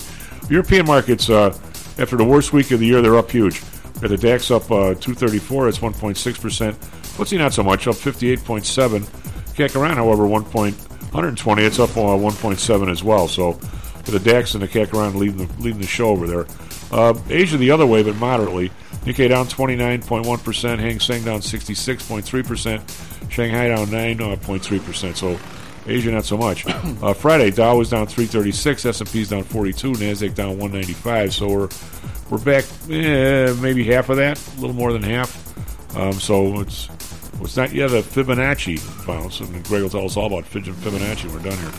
Uh, Ten year down one basis point, 3.94. Bund is up five basis points, 2.58. Japan unchanged right at that 0.50, which is supposedly the upper bound. Oil down 28 cents, 76.04. Brent down 35 cents, 82.81. Natural gas up 13 cents, 268. We've got gold up 120, 18.18. Silver down 19, 20.74. So gold just can't get a bid here. Uh, copper up 3 cents, 398. We've got crypto. It's up now, 43 bucks, 23,658. We have the U.S. dollar uh, is actually down a little bit with the, the pound up to uh, 1.20. It's up 0.5 percent. Euro up just a little at 1.06. Uh, Matt, what do you have for us, Trevi Weather Sports? Yeah, good morning. February 27th, 2023, at currently 7:36 a.m. Right now, heavy thunderstorms in Chicago. Rain to continue until late afternoon. Right now, 42 degrees. A high of 57 later on. Tomorrow, sunny skies and a high of 47. Right now in Phoenix, clear skies, 39 degrees currently, a high of 62. Tomorrow, similar weather. On Wednesday, rain from the afternoon until the evening. Yesterday in the NBA, Bulls played Wizards and won 102 to 82. Last night in college basketball, Indiana lost to Iowa 84 to 86. That's all for now, Chief. Back to you.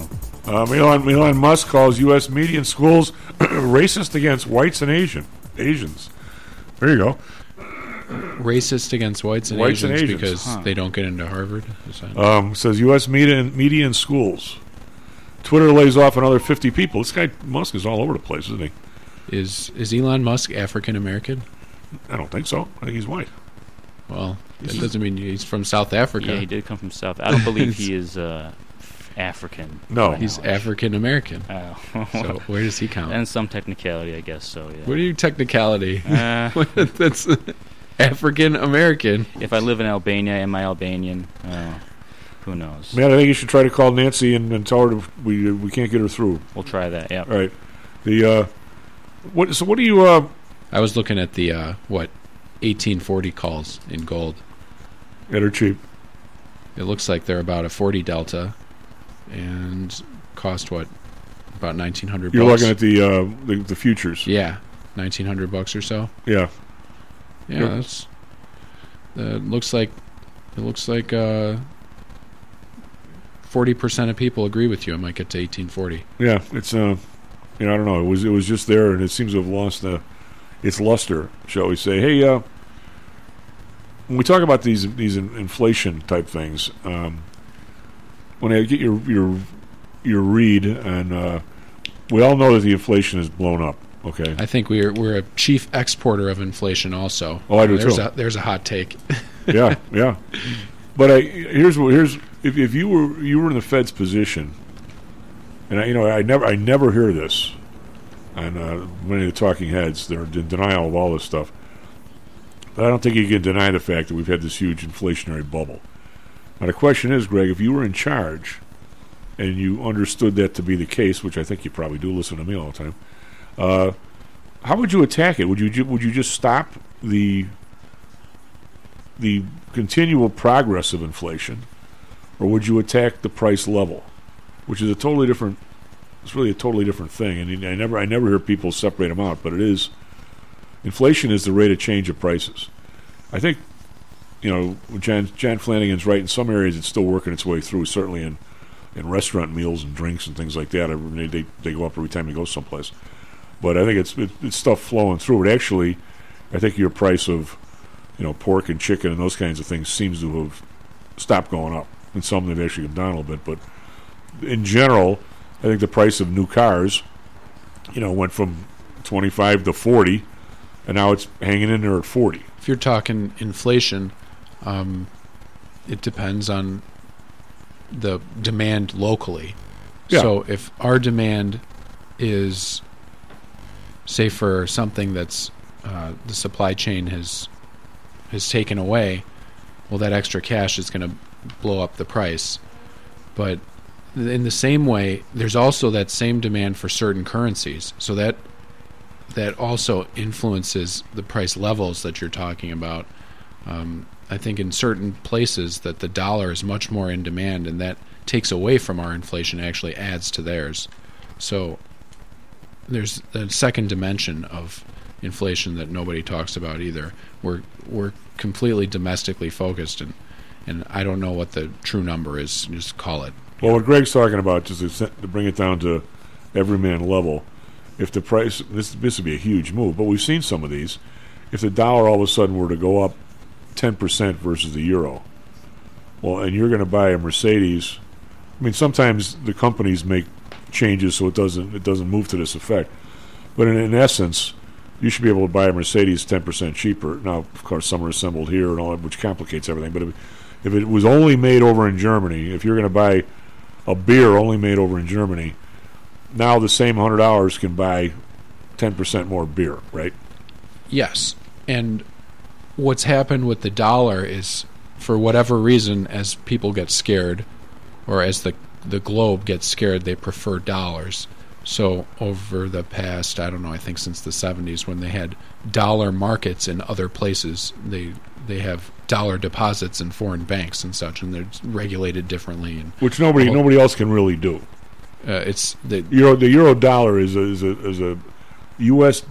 dollars deposit in European banks, but you don't Correct. see or any any foreign deposit. Right. Yeah, it's Well, not you, you, you don't specifically see euro. If you went over to Lakeside Bank or or uh, or, or Harris with with a whole bunch of uh, British pounds, they I don't think they open up an account for you in pounds. They make it convert into dollars, right? Right.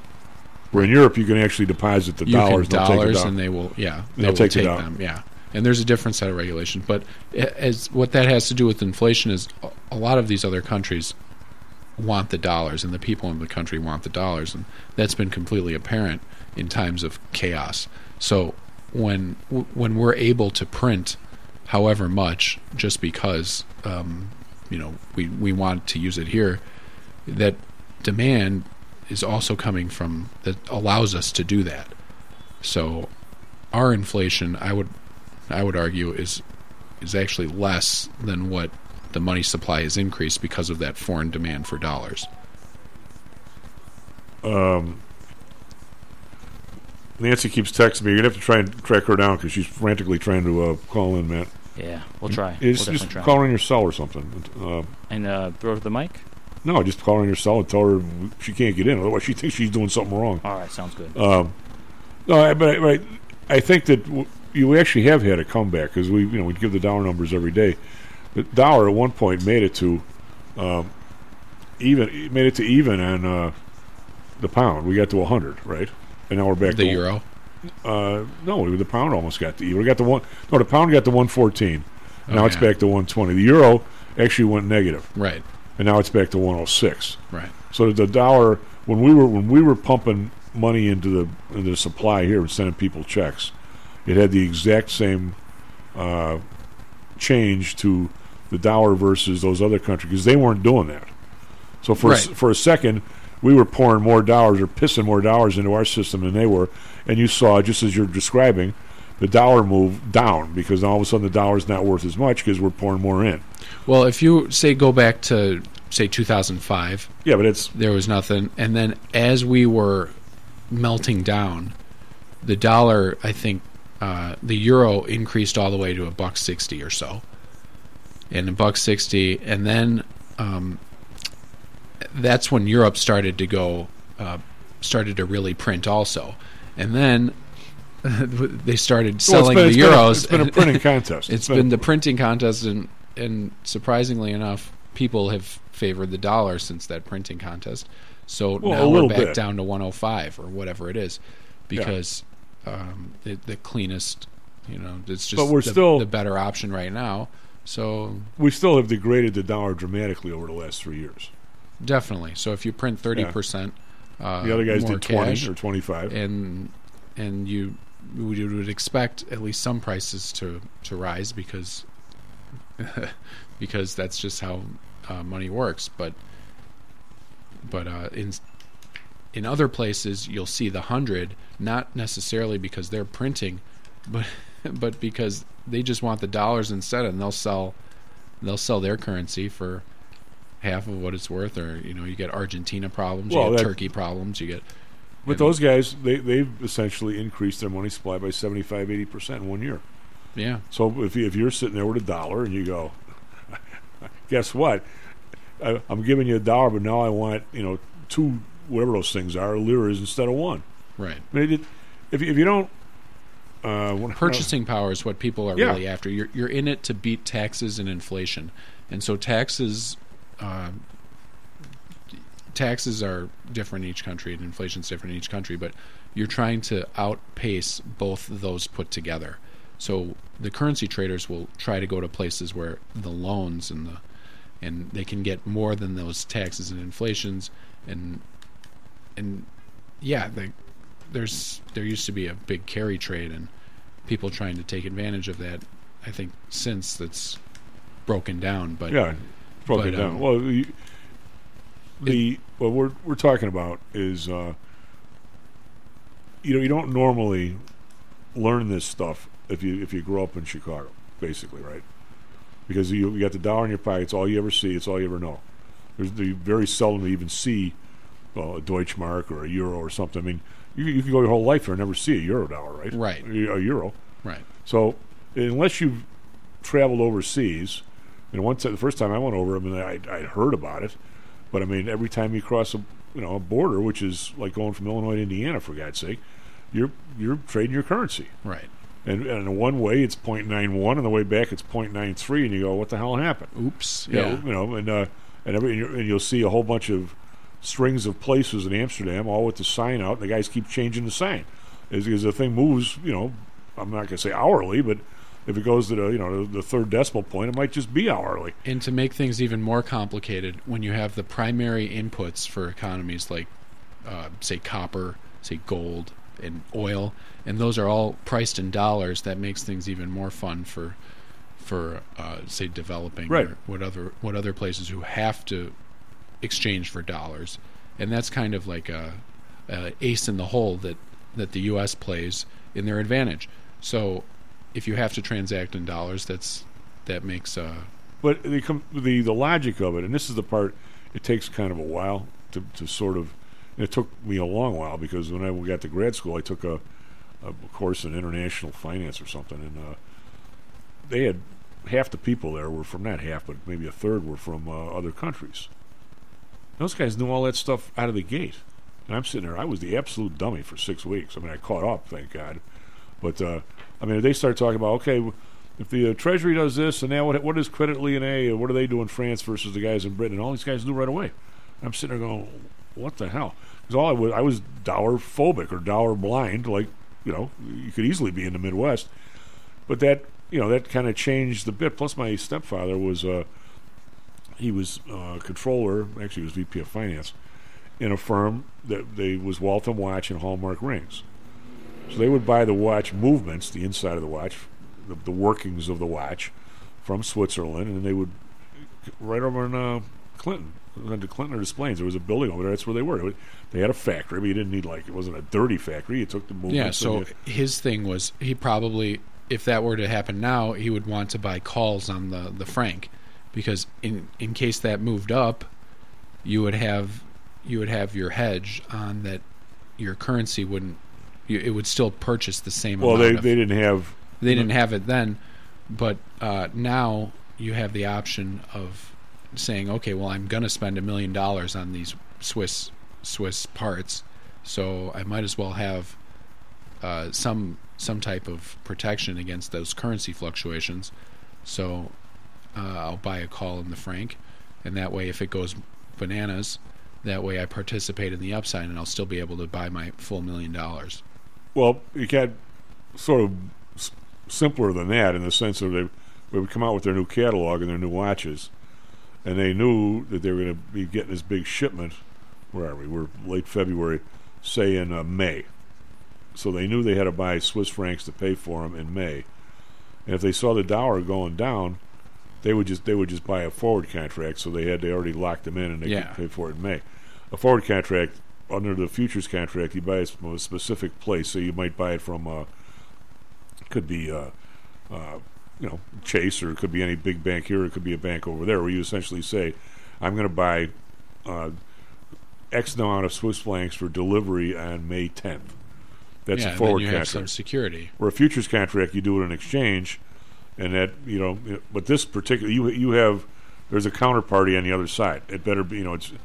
Chase better make it to May fifth, right? Because otherwise, you've got no contract. Right. Mean, We're big importers of everything here. Yeah. So in the, I would imagine the the bigger importers are busy trying to figure out what happens if the dollar loses value. So oh sure, they're they're hedging that exposure via probably I'd say calls and whatever. If they're buying from Mexico, maybe you buy some some calls on the peso just in case.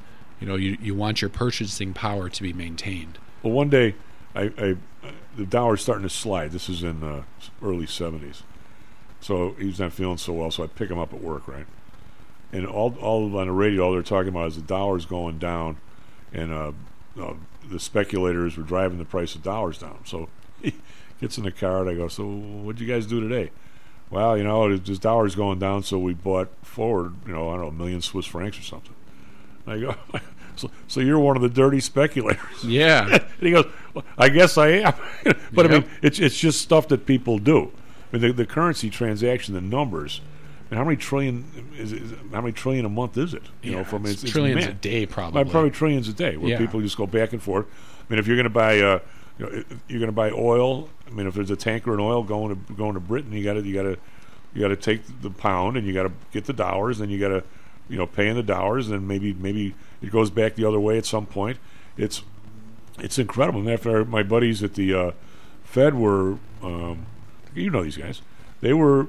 I won't say it was all them, but they were part of a group that made all these currency transactions, every place between U.S. and Europe, all all all settle at the same time every morning. And Yeah. before that, before that, they didn't. And people sit there and go, "What is he even talking about?" Well, imagine if I think at one point, I don't know which was first, but the, the dollar to the euro settled at like ten, and the euro to the dollar settled at eleven. And now the problem there is if It's a there's big spread. Well, our buddy Robert. He said, "What what happened?" We, you sit there and go. My first question to him was, "What happened if some bank went out in the meantime?" He goes, "Well, it actually happened. No, No. no, no, it's at the same time. Bingo. but it, it doesn't take. What I'm saying is, it it could be the world's smallest bank, but the, the, there's no profit on this stuff. If one bank goes out, if all of a sudden Greg is long. We have Nancy over Zoom. Wow.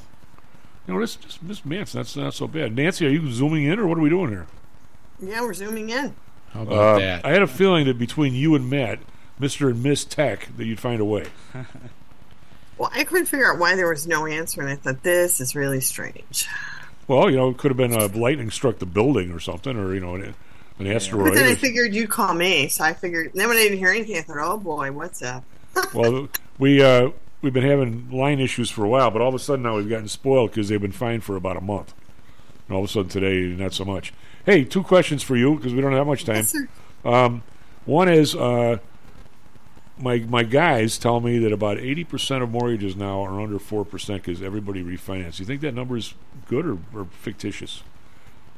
Eighty percent or under four percent from the past two or three years. What everybody refinancing and stuff. I mean, people sitting in houses right now. That most most people are under four percent. I, I kind of would agree, would agree with that. which makes it, if all of a sudden, God help you if you get transferred, and you have to sell here and go buy somewhere else at six and a half, right?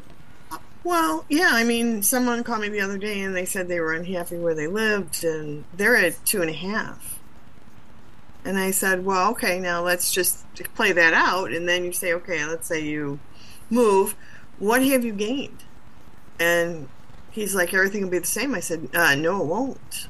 Your your mortgage will at least, you know, your P and I is going to really go up because it's going to like your interest rate is going to go up double, more than double. Well, where where there was just you Yeah. know silence, and I'm like, that's that's what you have forgotten about. you better like the place. You better paint the walls and make them the right color, and you better add put an addition in or something. Yeah, so he was like, "Oh," and so I said, "Really? That's that's now everyone's big dilemma because if everyone's feeling the pinch and the squeeze from all the inflation, right? So if you're already feeling that and you don't have anywhere to cut, now you're going to add to the, you know, add a big number to the problem. That's that's not very good. Well, we just got to hope that we don't have a 2008 where everybody gets thrown out of work for a while and has to move. That would not be good.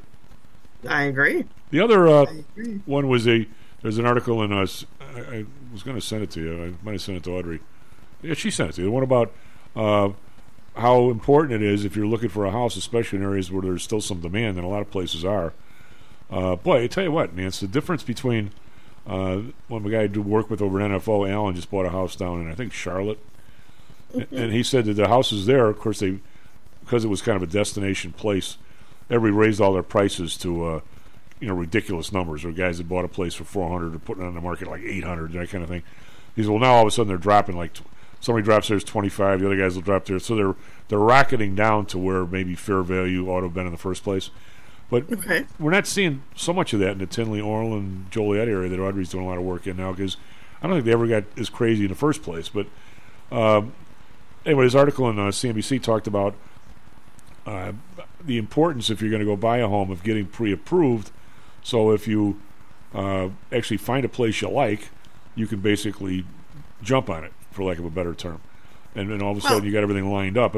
What is do we, first of all, do you agree with that? I'm thinking the answer is Yeah. yes. But how, what's the procedure? When when would somebody ideally when would if I said you know I'm tired of this apartment, this, I'm tired of this city, I want to move to someplace, and maybe it's time for a house with a backyard.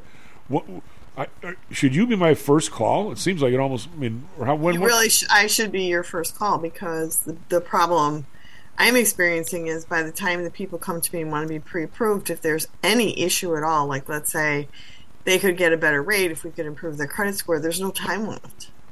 I mean, we just got to go with the cards that, that are dealt to us at that time. And a lot of times people can afford the down payment, they can't necessarily afford the closing costs. So some, you explain to them about closing cost credits. And the pre-approval is really important because if they've already been run through the automated underwriting system, you've pulled their credit, the seller knows that they have a strong, bu- uh, you know, a very strong interested buyer. When you have people that come in and say, "Yeah, I got a real estate agent. Yeah, you know, I got somebody. You know, a friend of mine does mortgages, so I'm really not too worried about it." Well, they don't realize that the person that's walking in with the piece of paper that really is more guaranteed. Like the every realtor will call me and say, "How far are you in the process?" And I'll tell them like I can close in less than 30 days, and they're like, "Oh, we never hear that." So they, so they know I'm, you know, they know I've already been got everything knocked out of the way. Now it's just up to the, you know, do we have, or this, does this seller have clear title, and we're ready to go. So somebody calls you. And they said, "I think I can afford, you know, 400. My wife and I are both working. Blah blah blah." So they'll come and meet with you, and you sit down and say, "All right, 400. Uh, how much you putting down?" We'll say they're putting down 20, which you know some people still do. Okay, so now you're going to qualify them for maybe up to 340 or something in case they have to pay a little more. You you, you find a number and you qualify them for. it. Now, do you can you lock in a rate or, or no? Yes and no. If they're going to build, you can. It's not necessarily the best thing in the world to do because, you know, the rate's not going to be necessarily in your. I mean, there's going to be a down money involved. So if you change your mind and don't want to do anything, it's that gets kind of messy. But if you're going to just look for something, you know, if you're just starting on the hunt, it's fine. And then the day they find it, that's the day I can lock in the rate Okay. once I once I know that they they want this and they're pretty much going to close within 30 days or 45 or 60 that's how i can look into it then and really go Well, you messing around with their credit stuff doesn't doesn't doesn't cause a problem with their credit, and now the whole world knows these guys are looking to buy a house or anything, does it?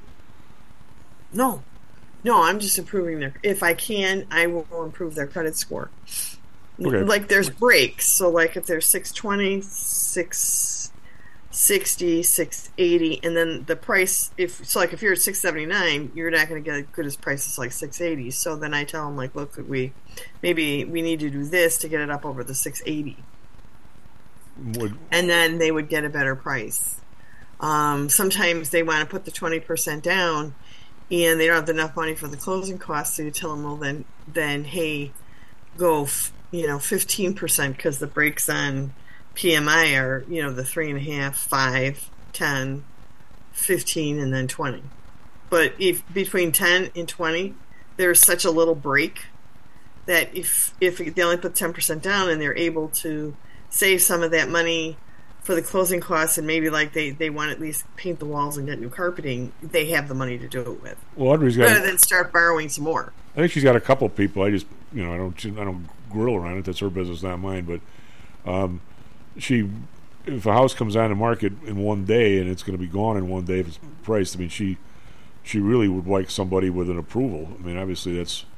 So Right. how how far in advance, if uh, you know, if if, if I was- was married and wifey and I wanted to decide a house, how how how much time should they give you before they actually go out and start looking? You can always look, but before they actually, but I mean, how long do you need before they can commit with that thing? Is it a month, three weeks, two weeks?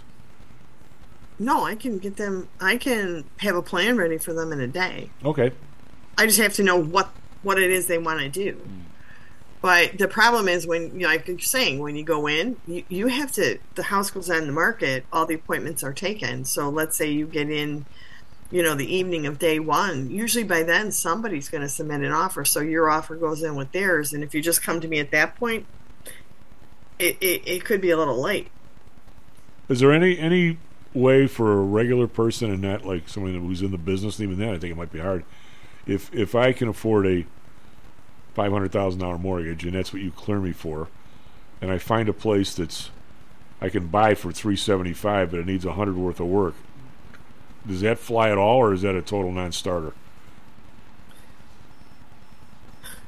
I've I've heard some rumors that that's going to come back, but right now it's a non-starter.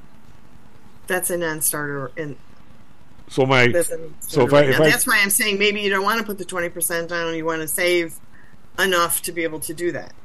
but it also you take the PMI. But now, if I if I if I can qualify for five hundred, and I buy a place for let's make it even worse, for three fifty, it doesn't mean that I can go to some that the next day somebody's going to give me a loan for one fifty for the remodel. It's a totally set. Now that's a bank loan. That's not through you. How does that work? They're not going to give you, they're not going to give you the loan period because you don't have the collateral. In Okay. other words, if you can buy it for 350 and you qualify for 500, you only bought it for 350.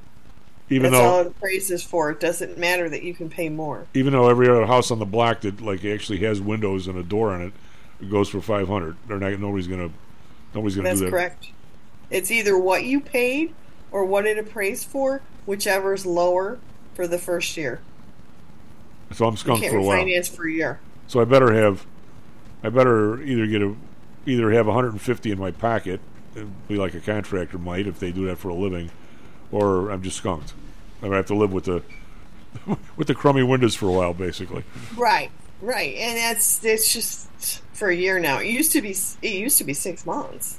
Well, so how And does the, the change is coming? I think April first. It's going to go to a year. all right? So how does what happens if I if I decide I want to build a place and I buy an empty lot and somebody will borrow me the money to build it, right? Yes, but it's a it's a bridge loan. You got to put up the lot, and then you've got to put up, um, you, you know, usually the home you're in. Oh, okay. Oh, oops. All right. Yeah, you, they, in other words, you take those two pieces, and that then you get the third piece, and then everything else gets released. All right. Well, Nancy, you, you, you at least covered the two main things, even though we're in an abbreviated session. We'll get you back on next week for a full set. We need our Nancy fix. By the way, you sound really clear through the Zoom. That's great. It's the We can do this all the time. It's not hard. I mean, it wasn't hard or anything. You just have to send me the link.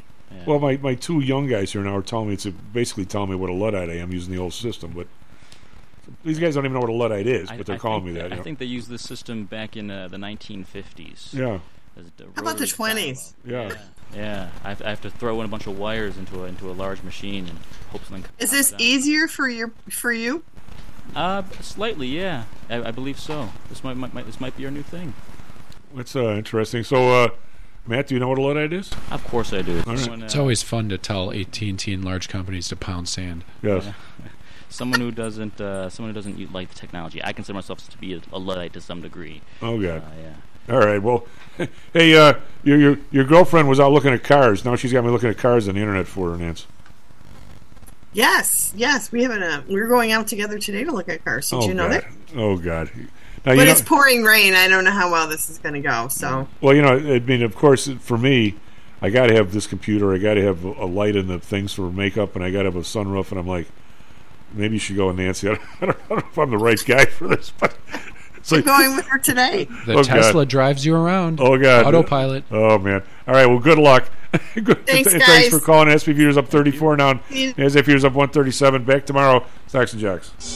Stocks and Jocks is brought to you by PTI Securities and Futures. Go to PTIsecurities.com. PTI Pro Direct. Trade for as low as a penny per share and a dollar per option contract. Learn more at PTIProDirect.com. Nadex. Offering an intuitive way to trade the financial markets. Visit Nadex.com.